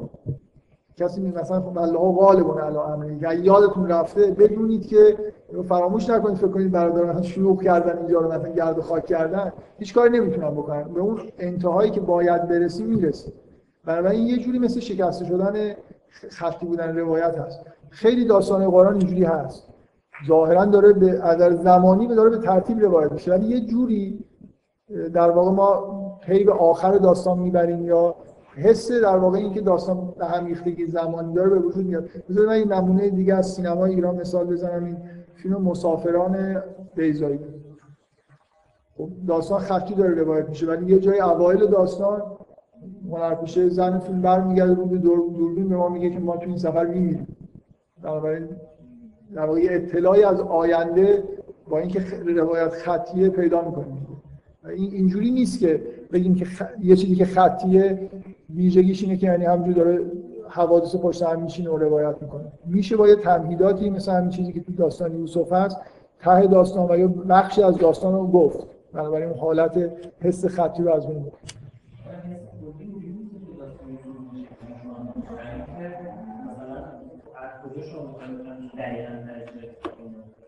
نه نه نه. خب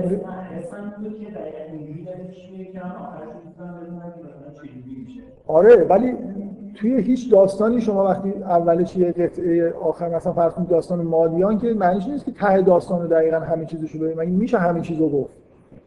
مثلا مرگ ایوانیلیش خب شما ما ببین ببین نکته اینه توی داستان من نمی‌خوام بگم که همه داستان این این رویا این رویا قرار تا بذار یه لحظه اجازه بده. تو این حالت پیشگویانه این رویا رو بذار کنار.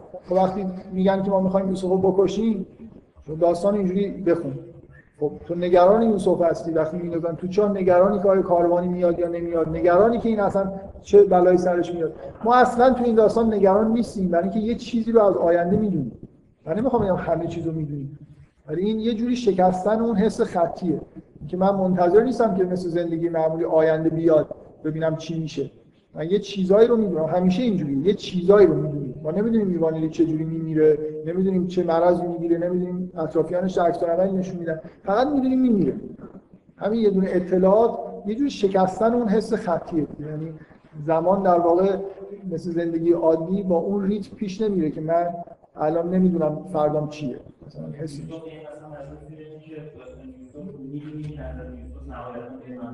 بله. آره منتظریم که برادراش بیان بهش سجده کنن منتظریم. اصلا فقط این نیست. این نکته اساسی داستان خیلی زود لو میره تو همون پرده اول. وحی میشه بهش که تو به اینا رو آگاه می‌کنی به این کاری که کردن. ما منتظریم که اینا برگردن منتظریم یوسف کاری با اینا بکنه. فقط داریم کیفیت کارا رو بیشتر تماشا می‌کنیم تا اینکه نگران یوسف باشیم نگران این باشیم که این مثلا حالا برادرها چی میشن. خیلی چیزا رو می‌دونیم. به دلیل این شروع و به دلیل اطلاعاتی که وسط داستان بهمون داده میشه. اگه توی مسافران برای بعضیا نچسبه که یه شخصیت برگرده بگه من ما داریم میمیریم ولی توی قرآن این خیلی بدیهیه دیگه. خداوند می‌دونه که مثلا اراده خود خودش رو داره اعلام می‌کنه. یه خط کلی داستان داره وسط داستان به ما میگه. خب من ادامه بدم. سوال هست بازم. پس این یه نکته که شروع داستان در واقع باعث میشه که اون حس خطی رو دیگه تو این داستان نداشته باشیم. بخشی در واقع از داستان رو از قبل می‌دونیم. و دقیقا ببینید اینجا چون تأکیدی روی حس تقدیر وجود داره تو این داستان مناسبت داره. دقت می‌کنید؟ مثلا داستان در جهت اینه که شما یه آدمی رو ببینید که خداوند امر خودش رو در موردش تحقق میده. بنابراین این حس تقدیرگرایی که همیشه شما وقتی ته داستان میارید اولش حس تقدیر در واقع به وجود میاد توی هر داستانی همین الان هم بنویسید اینجوری هست این به شدت با محتوای داستان یوسف هماهنگه. ما قراره که هم چیزی رو ببینیم. ببینیم که خداوند یه چیزی مثل این تصمیم گرفته چجوری این رو در واقع می‌تونه انجام بده بدون که چیزی مزاحمش بشه. خب این بازی نکته دیگه در مورد شروع و چی؟ آره آره مثلا دقیقا شروع داستان سوره قصص اینجوریه که ما اراده می‌کنیم که این کارو بکنیم. می‌خوایم مثلا این مستضعفین و اینا رو در واقع بیاریم رو اونایی که خب از شروع داستان بس تکلیف ماجرا که تا اون آخرش که فرعون غرق میشه تکلیف ماجرا برای ما روشنه. ما می‌دونیم که اولا چون موسی پیغمبره حتی این نگفتنش یه اینکه حس اینکه اینا به هر حال پیروز میشن وجود داره ولی در مورد اینکه یه همچین اتفاق عجیبی میفته. موسی موفق میشه که یه قومی رو که بردگی بزرگترین مثلا حکومت دنیا هستن و از زیر دستشون بکشه بیرون ببره اعلام میشه. بنابراین ما فقط در واقع یه جور در واقع جبری نگاه می‌کنیم که اراده خدا اینجا تحقق پیدا می‌کنه. این تکنیک به همین درد می‌خوره. یعنی که از آثار لو دادن آخر داستان اینه که یه حس تقدیر در واقع به وجود میاد. شما در تو مرگ ایوانیویچ قراره که همین رو در واقع همین حس بهتون منتقل بشه. اینکه هیچ چیزی که نمیشه جلوشو گرفت. ما می‌دونیم که این مرده. بنابراین خیلی تاثیرگذاره. ببینید همین داستان رو بخونید ببینید واقعا اگه ندونید که میره صفحه اول رو یه نفر بذاره کنار. ببرید اونو بدید یه نفر بخونه. اصلا هیچ داستان محتوای الان خودش رو پیدا نمی‌کنه. که ما شاهد در ذره مردن یه آدم هستیم و می‌دونیم که هیچ برای اینکه این تا یه جاهایی تا اواخر داستان فکر می‌کنه یه روز پا میشه فکر می‌کنه خوب شد. هی امیدوار میشه هی دوباره ناامید میشه. و این ما ما این که می‌دونیم که این این اتفاق براش نمیفته ببینید این این چیزا خیلی توی ادبیات مهمه که شما یه جوری با اطلاعاتی که به خواننده میدی از نظر عاطفی می‌تونید خواننده رو یه جوری کنترل کنید دیگه. حالا من مثال مثلا داستان یوسف من دفعه قبل گفتم که چه ببینید در مثلا اینکه ایوان ایلیچ نمی‌دونه که داره میمیره ولی شما می‌دونید. این خیلی توی این خوندن این داستان تاثیر می‌ذاره. شما یه اطلاعاتی دارید که شخصیت اصلی داستان نداره. بنابراین یه جوری اون مفهور شما شما از سطح بالا دارید بهش نگاه می‌کنید. به عنوان موجودی که به یه سرنوشت مختومی دچار شده. ببینید توی داستان یوسف اینکه ما همراه با یعقوب و یوسف می‌دونیم یه چیزی رو از اول داستان که برادران نمی‌دونن. این به شدت تاثیرش از نظر عاطفی روی خواننده اینه که خواننده از برادرها دور میشه و به یوسف و یعقوب نزدیک میشه. ما این طرف دیگه اصلا داستان از این ور شروع شده. ما همراه اینا داستان شروع کردیم و چیزهایی به ما گفته شده که ما در واقع اطلاعاتی پیدا کردیم که برادران ندارن. اصلا یه جوری همه کارهایی که برادرها دارن می‌کنن به نظر ما مذبوحانه است دیگه. حس ما نسبت به برادرها عوض میشه. خیلی خیلی از زاویه بالا برادرها رو می‌بینیم. یعنی چیزیه که این داستان قرار اینجوری بشه. قرار شما یه همچین آدمایی رو در واقع از ولی اینکه خودمون بیشتر شده شبیه اینا باشیم ولی قرار یه بار حالا داریم داستان رو می‌خونیم از سطح بالا بهشون نگاه کنیم مثل یه آدمای جاهل احمقی که یه چیزایی رو نمی‌دونن و دارن یه کارهای بیخودی مثلا می‌کنن و به هیچ نتیجه هم نمی‌رسن. بذارید من در مورد این همدست شدن ما با یوسف و یعقوب مخصوصا با یوسف در سراسر داستان این خیلی نکته مهمی از نظر روایت. قرار این تأثیری که روایت های قرآن می‌ذارن اینه که ما یه جوری با پیغمبرا هم نشین بشیم. یه جوری از دید پیغمبرا به دنیا بتونیم نگاه کنیم. همون جوری ما حوادث رو ببینیم که یوسف می‌دید. این توی مثلا این داستان تمهید شروع داستان خیلی مهمه. فقط مسئله اطلاعات نیست. به شدت از در عاطفی ابتدای داستان تحریک کننده است. یه رابطه خیلی خیلی زیبایی بین یه پدر و پسره که توش عاطفه موج می‌زنه. ببینید مثلا توی سبک قرآن خیلی جا اینطوریه که به شدت ایجاز رعایت میشه. وقتی ایجاز رعایت نمیشه جایی که تاثیرهای خاصی می‌خواد بذاره. مثلا مثلا تو همین داستان شما نگاه کنید. میگه که میگه ازغال یوسف و عبی وقتی یوسف به پدرش گفت لازم نیست دوباره بگه یا ابته اینی رأی تو اهل عشق کافی. می‌تونه بگه خب اینی رأی تو میگه یوسف به پدرش گفت این یا ابته می‌تونه حذف بشه دیگه. اطلاعات شما داده شد. یا یوسف گفت یا ابته دو بار اینجا پدر تکرار میشه. یعنی این از توی لفظ یوسف حذف نمیشه. و در جوابش هم یعقوب نمیگه همینطوری که این معنیش اینه. میگه, میگه یا بنیا لا تخصص رویا که علی حس نگرانی پدرانه توش هست. اسم همدیگه رو دارن می‌برن. یه حس عاطفی تو این صحنه وجود داره. یه رو یعنی انگار یعقوب تمام عمرش منتظر بوده یه همچین بچه خلاصه ازش به یادگار بمونه. دیگه کسی که یه جوری یادآور ابراهیم هست به وضوح مثلا به نظر میاد از خود یعقوب هم خیلی بالاتر. خب؟ اینکه یه دفعه یه شبی صبح شده و این پا شده و داره یه چیزی رو تعریف می‌کنه که یعقوب می‌فهمه که این همونیه که مثلا می‌خواست. یه حس خیلی خیلی شدیدی اینجا وجود داره بین این یعقوب و پسرش که جنبه عاطفی داره. حس پدرانه توش هست حس پسرانه توش هست. وقتی شما داستان اینجوری شروع میشه یعنی یه داستانیه که علاوه بر اطلاعاتی که به شما داره میده که دیگران ندارن نظر عاطفی شما رو داره با این رابطه درگیر می‌کنه. هر توطئه‌ای که برادران می‌کنن یه جوری ما انگار وایسادیم که دفاع کنیم دیگه. ما طرفدار اینا هست اینا به یه جوری آدمایی هستن که اصلا این رابطهشون قشنگه. جدا شدن یوسف از یعقوب یه جوری فاجعه است. برای خاطر اینکه ما اینا رو اول در واقع با هم دیگه می‌بینیم این حسشون رو درک می‌کنیم. اینکه خیلی از نظر نحوه در واقع این تأثیری که این داستان روی آدم می‌ذاره این شروع کوتاه ولی خیلی موثر این داستان مهمه. من یه سری جنبه هاشو گفتم و باز دوباره روی این تاکید می‌کنم که شما چون با یوسف و یعقوب توی همچین وضعیتی در واقع مواجه میشین در ابتدای داستان و حتی حرف برادرها زده میشه و اسمشون همراه با شیطان میاد. بنابراین اونا در تمام داستان دیگه اصلا هر چقدر هم سعی کنید نمی‌تونید از این حالت ذهنی بیرون برید. در تمام داستان برادرها غریبا دشمنن دشمن ما هم هستن در واقع. ما ما این طرفیم طرف یوسف و یعقوب هستیم از این دید داریم نگاه می‌کنیم با اطلاعاتی که داریم ماجرا داریم می‌بینیم و اونا یه مشت آدمی هستن که ده نفرن که نه اسم دارن نه رسم دارن. یه آدمایی هستن که کارهایی در واقع بیخودی رو دارن می‌کنن و هیچ چیز هم نداره یعنی ما از سطح خیلی بالایی با عواطف کاملا منفی به اینا نگاه می‌کنیم و یه جوری هم تو ذهن ما اینا معادل با شیطان میشن. اولین باری که اسمشون میاد که اینا یه توطئه می‌کنن حضرت یعقوب اضافه می‌کنه که ان شیطان الانسان عدو مبین یوسف میشه انسان اونا میشن شیطان. یه جوری دیگه این حس کلا تو این داستان در واقع ادامه پیدا می‌کنه. خب.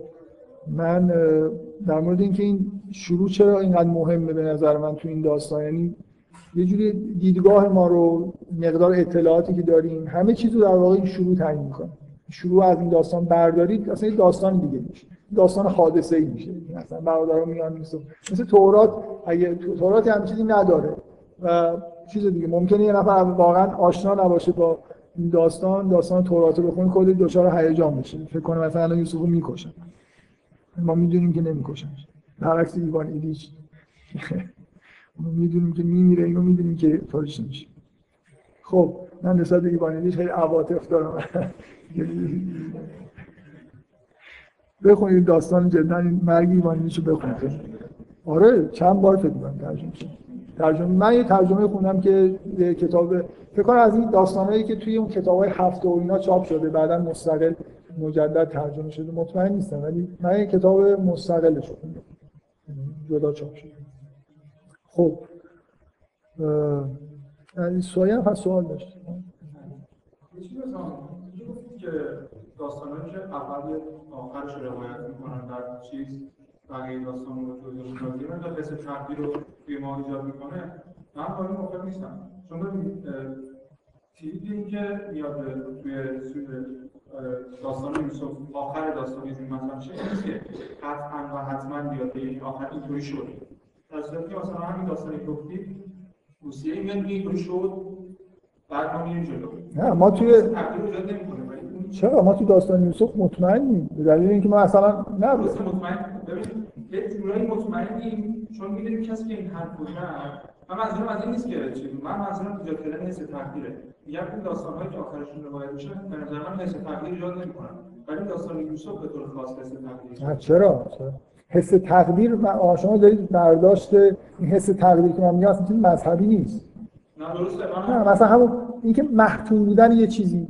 شما یه آدمی رو در حالی که داره به سمت یه چیزی که نمی‌تونه کنترل بکنه بره می‌بینی. مثلا منظورم این نیست که تقدیر به معنای مثلا مذهبی. یعنی این اصطلاح حس تقدیر رو هم به همین معنی به کار می‌بره. یه داستان کاملا ممکنه طرف غیر مذهبی باشه. یه داستانی می نویسه مثل داستان مادیان. مثلا فرض کنید داستانهای سوسیالیستی این شکلی ما داریم. تو این به اصطلاح ادبیات رئالیسم سوسیالیستی. اینکه می‌خوان نشون بدن که مثلا فرض کنید کارگرا یه جوری به, به طور محتوم به یه سمتی میرن. مثلا اگه اونی که مبارزه نمی‌کنه اینطوری میشه اون که مبارزه می‌کنه اینجوری میشه.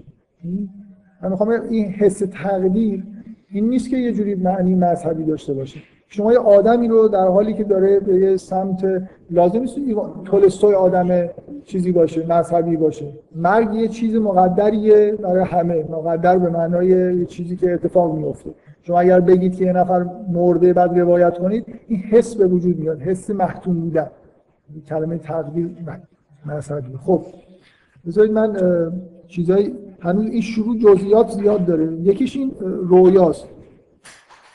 من در مورد رویا صحبت بکنم که چرا تعبیرش اونه. آره. از داستان. و من فکر کنم تو این داستان لازمه که در مورد رویا صحبت بکنیم من می‌تونم الان این کارو نکنم ولی بذارید ببینید من خیلی مختصر بگم که این رو دو تا, دو تا چیز مجزا در واقع این رویا دو تا چیز تعبیر میشه. یکی اینکه قرار تعبیر احادیث یاد بگیره. یکی اینکه قرار به بزرگی برسه. نعمت رو خداوند برش تمام می‌کنه. خب فکر کنم همه اینو می‌فهمن که چرا این حس وجود داره که نعمت بر یوسف تمام میشه. برای اینکه 11 ستاره و خورشید و ما نماد در واقع برادر 11 تا برادر و پدر و مادر هستن. سجده کردن برایشان اینکه این به مقامی می‌رسه که اینا در واقع همونجوری خاضعش میشن. یعنی به طور نمادی این قسمتش فکر می‌کنم خیلی مشکل نیست که نفر حس کنه که تعبیر این رویا اینه که این آدم به یه بزرگی می‌رسه مثلا به مقامی می‌رسه که حتی پدر مادرش در مثل که زیر دستش قرار می‌گیرن. خب؟ ولی از کجا اون تعبیر احادیثش در میاد؟ تعبیر احادیثی از اینجا در میاد که اصولا توی رویا روز نشانه خداگاهیه و شب نشانه ناخداگاهی. به مناسبت دیگه هم این حرف زدم. و نورهایی که توی شب هستن ستاره ها در واقع علوم ناخداگاه هستن. چیزهایی هستن که شب رو روشن می‌کنن. خواب رویای ستاره رویای کمیابیه و معمولا هم معنیش یعنی اصلا مهم نیست که این چیزهایی که در واقع این کارهایی که این ستاره ها کردن چی؟ دیدن ستاره. توی رویا نشان دهنده در واقع رسیدن به یه علومیه که مربوط به ناخودآگاه میشه. یازده تا می‌تونستن ستاره نباشن. می‌تونستن یازده تا مثلا شی دیگه باشه اینو در جلسه قبلم گفتم. وقتی روی عدد توی رویا تاکید میشه معمولا معنیش اینه که این 11 تا چیز دیگه است. مثل اینکه 11 تا 7 تا گاو 7 تا سال میشه. ولی اینجا در واقع وجود اجرام آسمانی درخشنده نشان دهنده اینه که این آدم به علوم ناخودآگاه می‌رسه جدا از اینکه اصلا چیکار کرده باشه. و سجده کردن این اشیا که نماد برادر و پدر مادر هستن نشان دهنده اینه که این آدم به بزرگی می‌رسه توی دنیا. و اینکه دو تا چیز در واقع یعقوب میگه. این رویا رو توی تورات بخونید. اصلا این رویا این شکلی نیست. اصلا اون چیزی که اونجا اومده اگه یوسف همچین رویا هم دیده باشه معنیش واقعا این نمیشه. اونجا رویایی در مورد اینکه یه بافه هایی هست توی صحرا دارن میرن و مال نمی‌دونم برادرها خراب میشه مال این درست میشه. یه چیزی که بیشتر در واقع توی تورات تاکید روی اینه که رویایی می‌بینه که حسادت برادرها تاکید تحریک میشه. معنی نداره معنی نمیشه رویای یوسف توی تورات.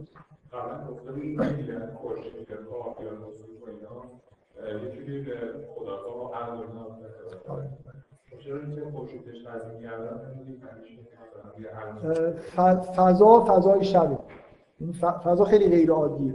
خورشید وقتی نشانی عقل و خداگاهه که مثلا تو روز ببینیدش خواب تو شب داره میگذره. ستاره هست ماه هست یه حالت خیلی سورال و آبستره داره. بنابراین دیگه فقط اجرام نورانی هست. خورشید نقش خودش رو به عنوان روشن کننده روز بازی نمی‌کنه تو این رویا متوجه چی میگن؟ خورشید و ما به جای پدر و مادر اینجا اومدن. اصولا دیدن چیزای نورانی توی شب حتی گاهی اگه لامپ نئونم دیدی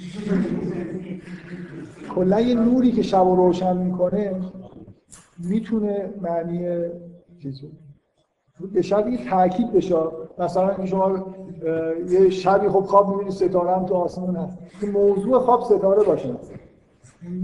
یه جوری حس ایجاد کنه توی خواب. یعنی واقعا چه رویایی یوسف دیده؟ یازده ستاره دیده با خورشید و ما موضوع همینه. اصلا چی آدمی توی این داستان نیست. توی این رویا نیست. این یه نکته در مورد این چیزا. من نکته های کلی بگم در مورد رویا که بعدا توی رویای دیگه مجبور اینا رو در واقع تکرار بکنیم یکی اینکه وقتی که دو, دو نوع رو نمی‌خوام بگم دو نوع رویا داریم ولی شما گاهی رویاهایی ممکنه ببینید که اصلا توش حضور نداشته باشید. مثل ویژن هم در واقع. شما یه چیزی رو می‌بینید و نه توی رویا کاری انجام می‌دید نه کاری روی شما انجام داده میشه. اصلا جزو شخصیت های داستان نیستید فقط بیننده هست مثل رویای پادشاه. بله نه نه نه.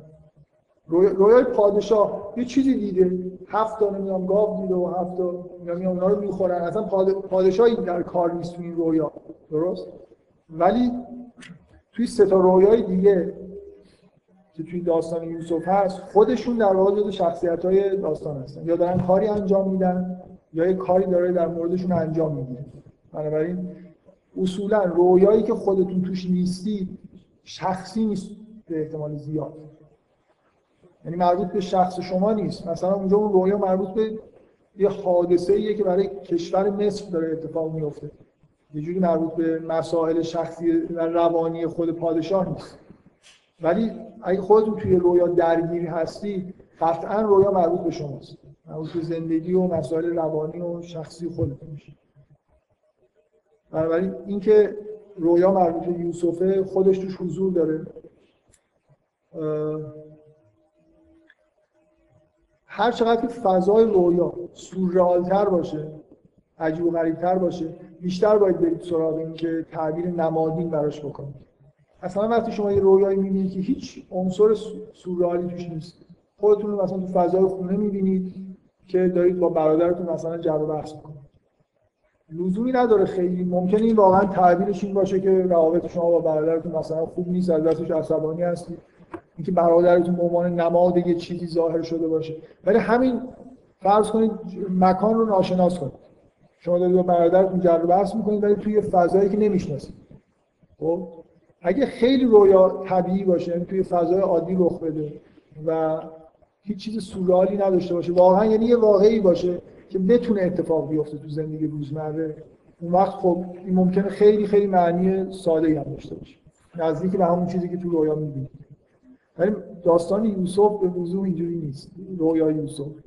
رویای اصلا این چیزیه که نه در, در چیز قابل اتصال اصلا اینکه ستاره ها چجوری سجده دارن می‌کنن این خودش ابهام داره بنابراین اینکه اینجا بچه نمادین خیلی قوی تو این رویا وجود داشته اینا با تعبیری که یعقوب می‌کنه کاملا سازگار. و یه نکته دیگه هم من می‌خوام همینجوری اشاره بکنم که اصولا رویاها بر حسب میزان تأثیری که می‌ذارن اهمیت خودشون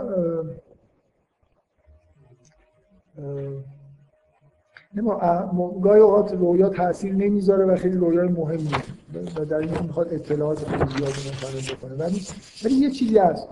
رویایی که خیلی خیلی رویای عظیمی هستن تاثیر می‌ذارن گاهی نشان دهنده این هست که ممکنه خیلی خیلی زمان از بگذره تا اینا تعبیر بشن رویایی که تاثیر کمتری می‌ذارن ممکنه مربوط به همین زندگی روزها و ماهای آینده شما باشن ولی رویاهایی تو کودکی گاهی وجود داره. تاثیرهای خیلی عمیق می‌ذاره. شما اگه رویاهای کودکی خیلی خیلی خاص دیدید که به یادتون مونده اونا ممکنه مربوط به کل زندگیتون باشه. من من یه احساسی دارم که نمی‌خوام وارد بشم و استدلال زیاد بکنم. اینکه یوسف خیلی توی داستان قرآن سنش کمتر از اونیه که تورات ذکر شد. تورات وقتی که این رویا رو می‌بینه و این ماجرا اتفاق میفته 17 ساله ذکر میشه که این ماجرای افتادن چاش در 17 سالگی به نظر من اصلا با متن قرآن با اینکه سنش ذکر نمیشه سازگار نیست. به نظر توی قرآن خیلی کوچیک‌تر مثلا من تصورم حد اکثر 7 8 سال دیگه بیشتر نمیشه. یکی از علایلی هم که این حس برام ایجاد میشه این رویاست. این تیپ رویاهای در این حد عمیق و مثلا که تمام زندگی آدم رو در واقع یه جوری انگار دارن روایت می‌کنن معمولا تو سنین پایینتر دیده میشن و لحن یوسف هم توی حرف زدنش با پدرش بچگانه تر از 17 ساله. میگه یا البته اینی رعی تو احد عشر کوکبن از شمس و القمر رعی تو هم لی حس بچگانه داره این دوباره تکرار کردن. بچه ها اینجوری حرف می‌زنن میگه اصلا جمله هنوز خوب یاد می‌خوام خیلی اینکه خوب یاد نگرفتن صحبت بکنن مثلا یه جمله میگن ولی قسمت از اون جمله قبلی دوباره تو بعدی ممکنه تکرار بشه. سالیس یه آدم مثلا بزرگسال خب میگه من 11 ستاره و خورشید و ماهو دیدم که برای من سجده می‌کردن. میگه من 11 تا ستاره و خورشید و ماهو دیدم دیدمشون که برای من سجده می‌کردن. این یه جوری خارج از قاعده آدمای بزرگسال من به احساسم به دلایل مختلف توی داستان و شاید بازم جایی که این حسو به میده بگم به نظر من یوسف سنش کمه. 17 سال خیلی مثل کودک در واقع توی قسمت اول داستان در واقع ذکر یاد میشه. بله؟ آره مثلا میان از باباش اجازهشو می‌گیرن که بذار ما اینو ببریم نمی‌دونم صحرا. یه جوریه دیگه مثلا یه چیزی هم یه نشانه که 17 سال توی تورات با 17 سالی که ما فکر می‌کنیم مثلا انگار فرق داره. تورات همه 120 سال حداقل عمر می‌کنه توی تورات بذار یه جایی مثلا هست که ابراهیم خیلی چون سا... ساره زن اولش خیلی زیباست خیلی نگران از اینی که وارد شهری بشه که اونجا حکمران داره و اینا. خب موقع پلیس بیاد روانی نبوده مثلا این بکشنش و زنش رو تصاحب خب؟ این دو بار تو داستان ابراهیم هست که دو جا داره میگه و این ترسو داره. دفعه دوم بعدا میگه که زنش 95 سالشه فکر می‌کنم اسکیلشون اصلا با ما فرق داره. شاید 17 است مثلا همه چیز باید به دو یه چیزی کرد تا واقعی به نظر بیاد. 17 یعنی رو بخش دو کنید بعد رضایت. یه جوریه دیگه. سنایی اصلا سنایی که توی تورات هست موثق نیست. همه 140 50 سال عمر می‌کنن تو 100 خورده سالگی تازه بچه اولشون به دنیا میاد. یه جوریه. باز در مورد این شروع داستان ببینید وقتی که وقتی رویا میگه که برادرها و یعقوب و نمی‌دونم مادرش یه روزی بر این سجده می‌کنن یه, یه نکته اینجا وجود داره. یعقوب که خودش در واقع این رویا رو میشنوه از همه الان سجدهش می‌کنه یه معنا سجده هم یه جوری از داره معنوی معنی خاصی میده. یعنی یه جوری حس وقت کردن داره. من, من می‌خوام بگم تو این رویا برای یعقوب یه حکم هست. باید خودش وقت یوسف بکنه.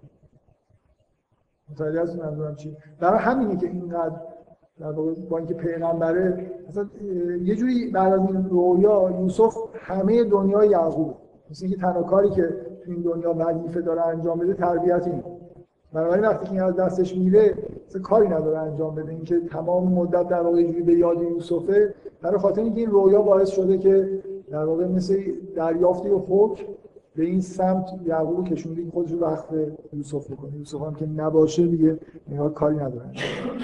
من با اقراق دارم این حرف رو می‌زنم ولی می‌خوام بگم که تأثیری که روی یعقوب می‌ذاره در واقع یه جوری اینه که از همون لحظه خودش رو در وقت یوسف می‌کنه به دلیل همین چیزی که توی رویا یوسف دیده برادرها هستن که طول می‌کشه تا اونم تازه به صورت ظاهری سجده کنه خب. من امروز قرآن اندام نیست. اگه کسی داره من ترجیح میدم از روش بخونم. داری؟ آها نه خب من تقریبا می‌دونم حالا ممکنه دقیق نتونم بخونم ولی خب بگو. فقط آخرش که توی رویا و آخرش که میان توی مصر. چرا؟ میگه که میگه پدر و مادر خودش رو تخت نشون و بعد اینا براش سجده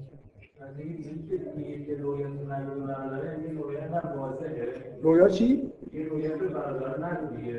آها. برادرام خیلی چیزایی می‌دونن به حال پسرای یعقوب دیگه. خیلی چیزایی بلدن. ما 11 تا ستاره و دیگه میشمارن می‌بینن ولی نکته خوبی سوال می‌کنه. چون چون میگه که اصلا رویا رو تعریف نکن. از ترس اینکه من بادا کافی یکیشون یه چیزایی بدونه. شمارش بلد باشه. و بفهم یه رویای بعدی که هم زندانش بپرسه. اونا رو بهش می‌رسیم بحث می‌کنیم. نه راجع به خب. خواستم که اونم میگه که چیز میگه که بکنم درگیر هر جا بردن ناس دردن یعنی میگه که به مردم برگردن تا بدونم. بهشون بگم انگار مثلا یه خبری از می‌دونه که انگار یه خبری راجع به مردم نه نه. برای اینکه مردم همه منتظرن که رویای خود پادشاه کلیک کرده هی ورانور می‌کنه و می‌خواد همه رو جمع کرده می‌خواد رویا. همه مردم مصر فهمیدن که پادشاه همچین رویایی دیده بنابراین تبدیل به خبر روز شد معنیش این نیست که اون من نه خب همه منتظرم بدونن ملک هر جایی نشسته رویای خودش گفته.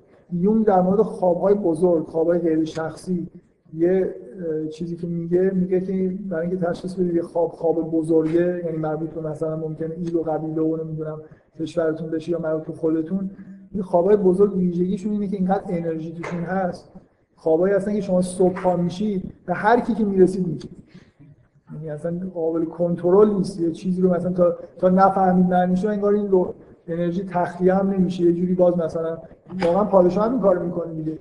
روی این رویا اینکه به مرتب تکرار دو بار تو قرآن متن رویا دقیقا تکرار میشه.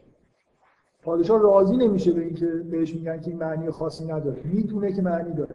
می‌دونه که رویای مهمی فکر می‌کنم توی تورات اینجوریه که بیش از یه بار پادشاه این خواب می‌بینه. مطمئن نیستم. مطمئن نیستم. ولی فکر می‌کنم اونجا یعنی بعضی که تعبیر نمیشه یه بار دیگه یادم نیست. خب بذار من می‌خوام یه این صحنه اول حداقل کاری که داره حالا این کارهایی که من گفتم به عنوان صحنه اول انجام میده بلا فاصله داره لینک میده به صحنه دوم. صحنه دوم صحنه ای که برادرها دارن توتر رو شروع می‌کنن. یه جوری در واقع آمادگی ذهنی شما داریم. اینکه یوسف نه میشه از اینکه رویاشو بگه و اینکه برادرش خطرناکه. بنابراین خیلی طبیعی در واقع چیز بعدی که ما می‌خوایم. الان توی سینما خیلی این کارو می‌کنه. می‌خواد یه شخصیت وارد داستان بشه. مثلا شما یه در می‌شناسید. حرفشو می‌زنن. مثلا فرض کنید توی مثلا فیلم سفر سنگ کیمیایی خیلی سعی می‌کنه قواعد کلاسیک سینمای هالیوود رو رعایت بکنه یا سعی می‌کرد بکنه حالا هیچ چیزایی میگه که اصلا هیچ چیزی نمیشه در موردش رعایت کرد تو سفر سنگ یه شخصیت خیلی اساسی توی فیلم هست که خیلی بار معنوی بالایی داره. نسبت به بقیه هست سیدی هست. اینو وقتی که می‌خوان معرفی بکنه از قبلش فکر می‌کنم اینجوری حرفشو می‌زنن که مثلا باید بفرستیم مثلا میگن باید بفرستیم فلانی بیاد. آقا شما منتظر تو صحنه بعد کیه که همه میگن که این باید بیاد؟ خیلی تو فیلم ها این چیزا رو دیدید دیگه. یه نفر رو مثلا می‌خوام بزرگش کنم. تا قبل مثل توی فیلم Pulp Fiction من امروز داشتم می اومدم به ذهنم رسید که می‌تونم آزادانه به Pulp Fiction خیلی ارجاع بدم. برای اینکه دوبله شده تو رسانه‌های تصویری هست. دیگه می‌تونم بگم مثلا برم ببینن هرچند فیلمش اینقدر غیر کلاسیکه که ولی یه چیز یه چیز خیلی جالبی که توش هست این نحوه خاصیه که پایان رو به اول میرسونه. کاملا مصنوعی ولی باز تاثیر خودش می‌ذاره. مثلا مصنوعی یعنی یه تیکه آخر فیلم و اولش هم برای خود نشون داده. شما وقتی آخر فیلم یه دفعه می‌فهمید که این همون رستوران اول فیلم یه جوری میشه. می‌فهمید که دیگه اینجا آخر فیلم هر جوری آخر به اول به چسبونن یه جوری اون حس به پایان رسیدن داستان رو داره تو پالپیشن کار خاصی که با این سردسته گانگسترا انجام میده تارانتینو خیلی جالبه. چقدر طول می‌کشه این آدم رو معرفی بکنه. هی حرفشه. این همه ازش میترسن. از پشت نشون میده کلش و یه چسبم زده پشتش که داره آمرانه به همه دستور میده. هی شما می‌خواد ببینید این چیه مثلا کیه داره بازی می‌کنه با این قاعده. بعدا مسخره بازی در میاد. تو اولین صحنه که آدم می‌بینید پدرش داره خب.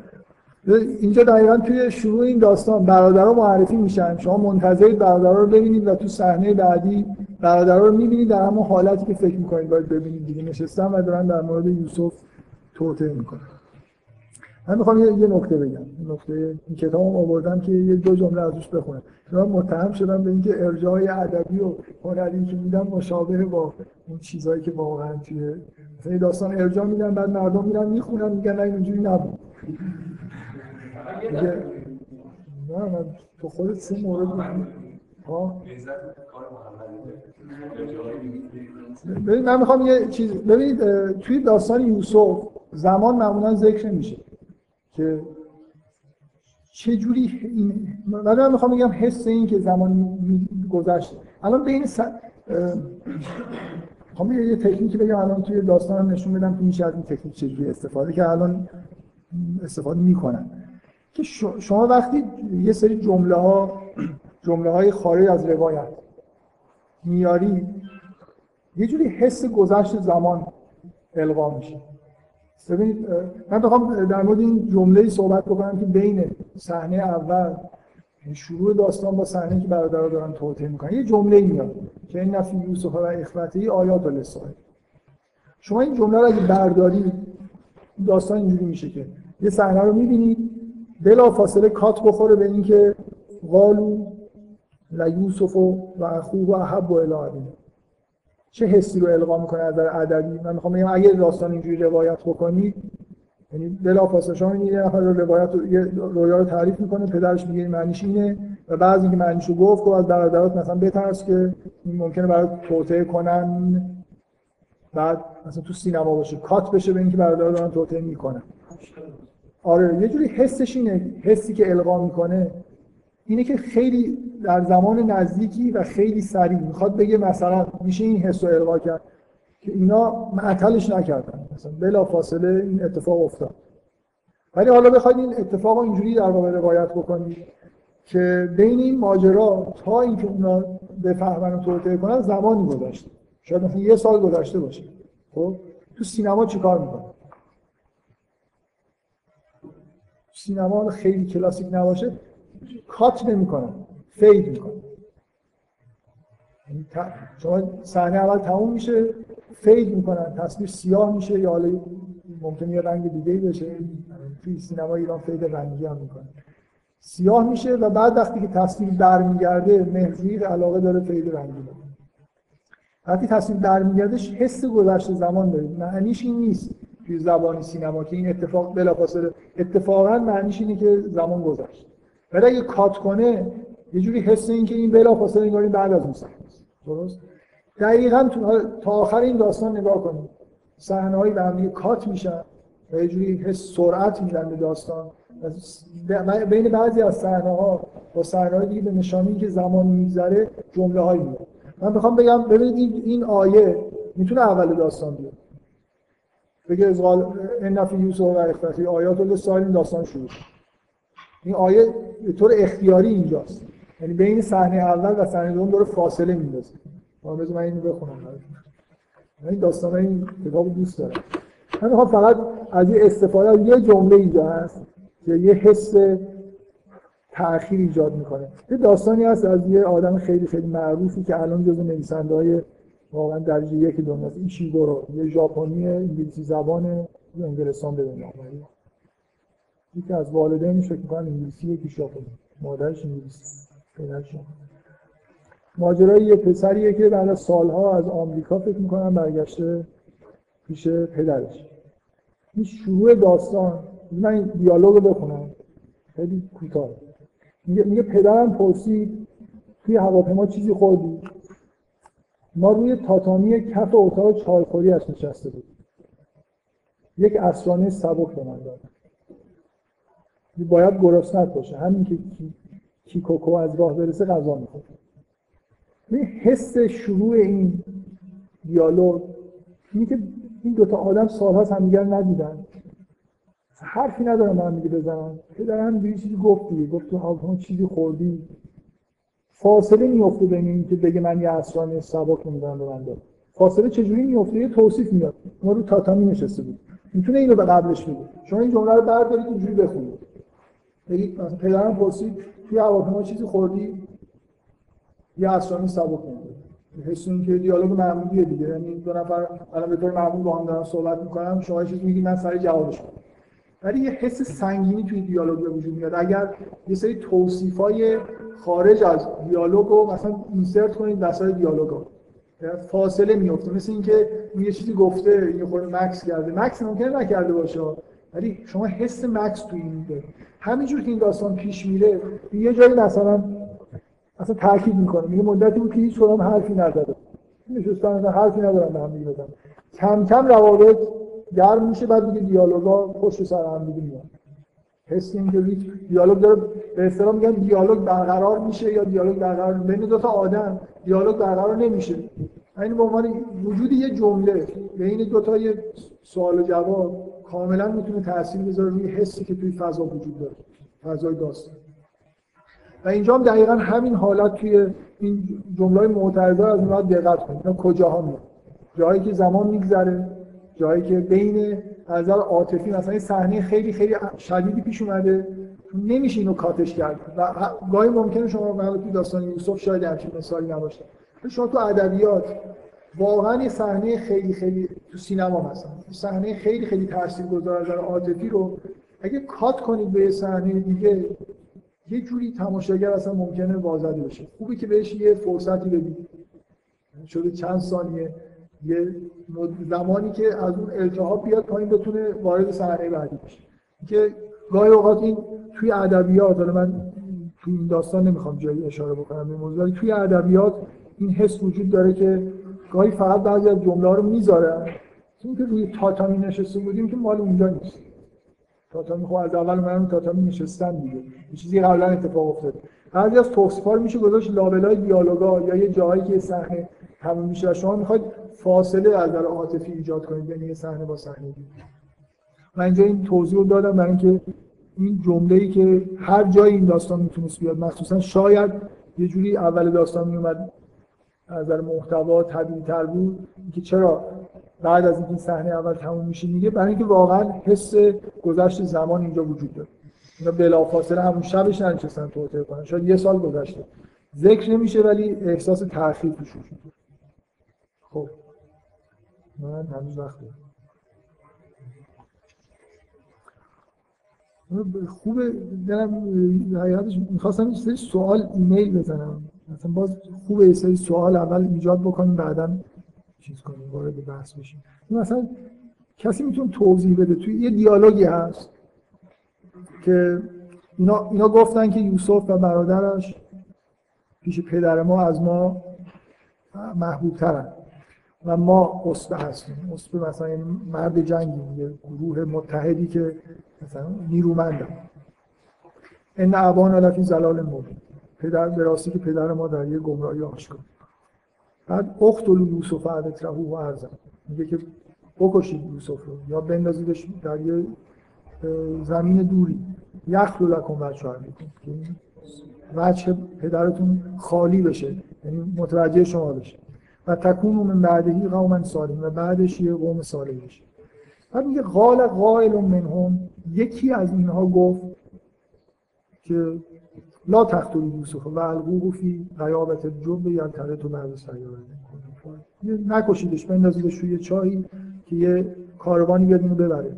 این کنتون فایل. اگه می‌خواید این کارو بکنید. چرا میگه قال قائل منهم چه کاربردی داره اینجا؟ یکیشون گفت. قال قائل یه جوری عجیب هم هست. یعنی شما هیچ جای دیگه مثلا توی متن عربی و قرآن نمی‌بینید که بگه قال قائل منهم گوینده ای از ایشان گفت. یعنی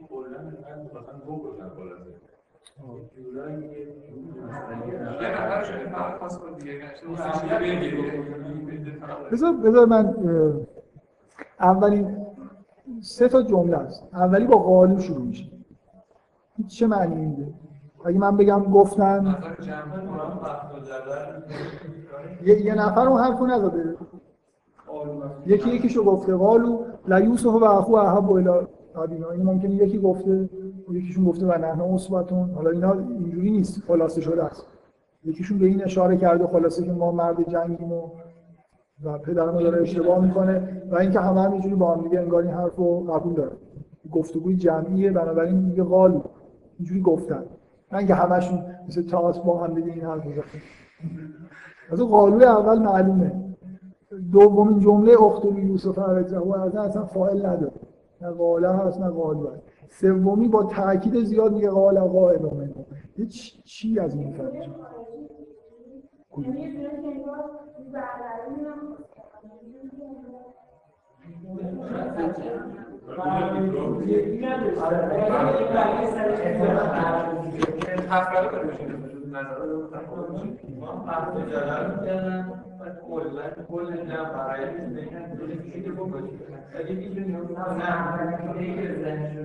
اختلو یوسف علیه و ارزن این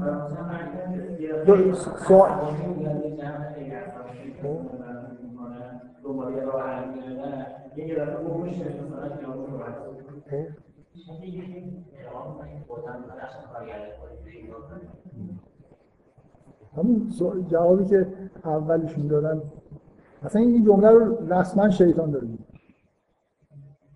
یعنی این صدای شیطانی که ما داریم میشنیم که داره اینو القا می‌کنه. اقتلو به جمع داره خطاب می‌کنه. نمیگه بکشیم. اصلا این هر کسی شیطان رو بشناسه و حرفاش رو قرآن دیده باشه این هر حرف شیطانه. میگه بهشون وعده میده. میگه اینو بکشی یا این کارو باش بکنی. اول این خودش این حس شیطنت توش هست. کشتن رو میگه که اون کارو دیگه بکن اگه این کارو نمی‌کنه. بعد میگه یخلو لکن و شهادی کن و بعد میگه و تکون من بعدی قوم سالمی داره بهشون وعده میگه این کارو بکنید بعدا آدمای خوب میشه. اینکه فاعل نداره اصلا این خطابی به همه این جمع. دقیقا این جمله رو دقیقا داره شیطان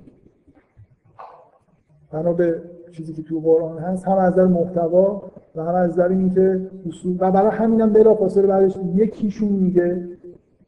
اون یکی در واقع اون یکی اون چیزی رو میگه که در واقع مثل چیزی که خداوند می‌خواد انجام بشه. یکیشون در واقع حرفی رو می‌زنه و کاری رو از اینا می‌خواد بکنه. در مقابل اون چیزی جمله قبلی که قرار بوده واقعا انجام بشه. قرار یوسف یه جوری برسه به مصر. و این سه تا جمله ببین سه تا جمله. اینکه صدای خارجی واقعا. این این همون ضرب المثل شیطنت آمیز فارسیه که میگن به مرگ بگیرید به تب راضی بشه. خب برای بر... روی کشتن یوسف همونطوری که می‌بینی به توافق نمی‌رسن. یعنی حداقل یکیشون هست به وضوح یوسف دوست داره. دلش نمی‌خواد یوسف بکشن. حتی به فکر اینه که اینو یه جوری کاریش بکنن که یه جایی پیشنهاد شیطانی بکشنش یا بندازنش یه جایی دور. کدوم اون اختول یوسف هم. نه چرا؟ مثل مثل الهام الهیه ولی یکیشون. خداوند در واقع مستقیما به این آدمایی که در یه سطح لول خیلی پایینی زندگی می‌کنن الهام نمی‌کنه. یکیشون در واقع این انگار به ذهنش می‌رسه و میگه. ولی یه جوری این مثل چیزیه که در مقابل حرف شیطان. شیطان حرفش این نیست که اینو بندازید یه جایی که نجات پیدا کنه. میگه بکشیدش یا اصلا بندازیدش یه جایی ولی این پیشنهاد خیلی رعوفانه ای داره. میگه اگه می‌خواید این کارو بکنی اولا خودش انگار راضی نیست. میگه این کنتون فایلی اگه تصمیم گرفتید این کارو بکنید بندازیدش واقعا توی یه چایی که از اونجا کاروان رد میشه و اینو ببره.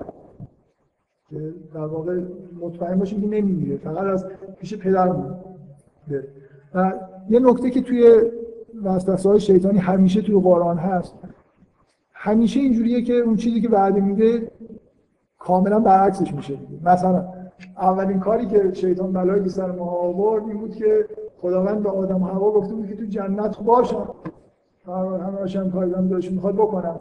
تا ابدم بودن جاویدانم بودن ولی شیطان اومد بهشون گفت که این شجره رو بخورید.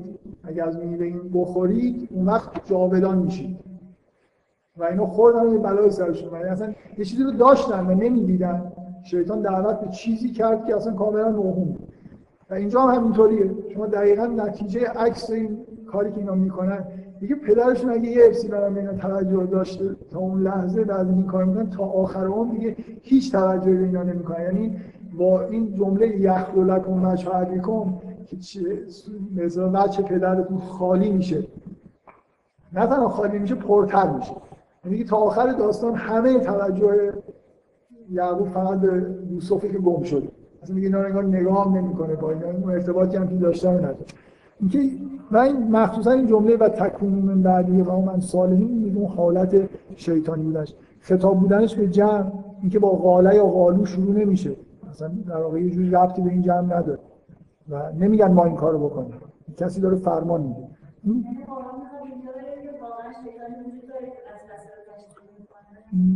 منظورتون از وجود داره به من؟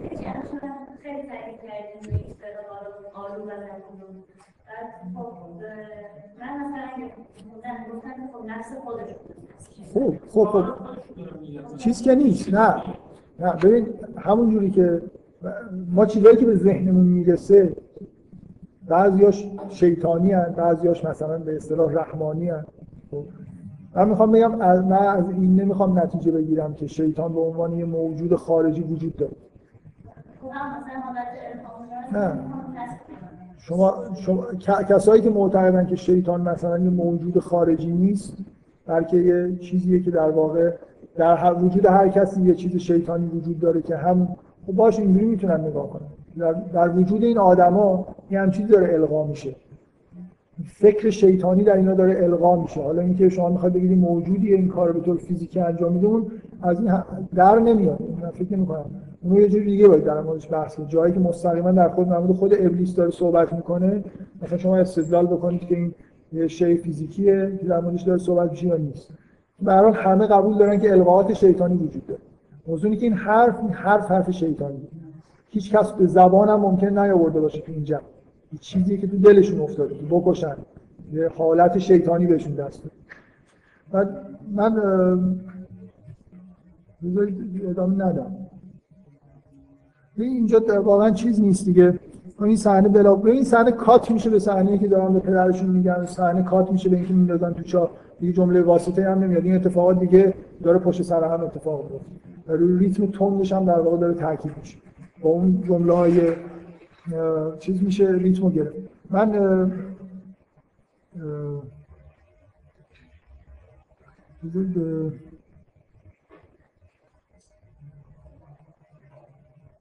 یه چیزی به ذهنم رسید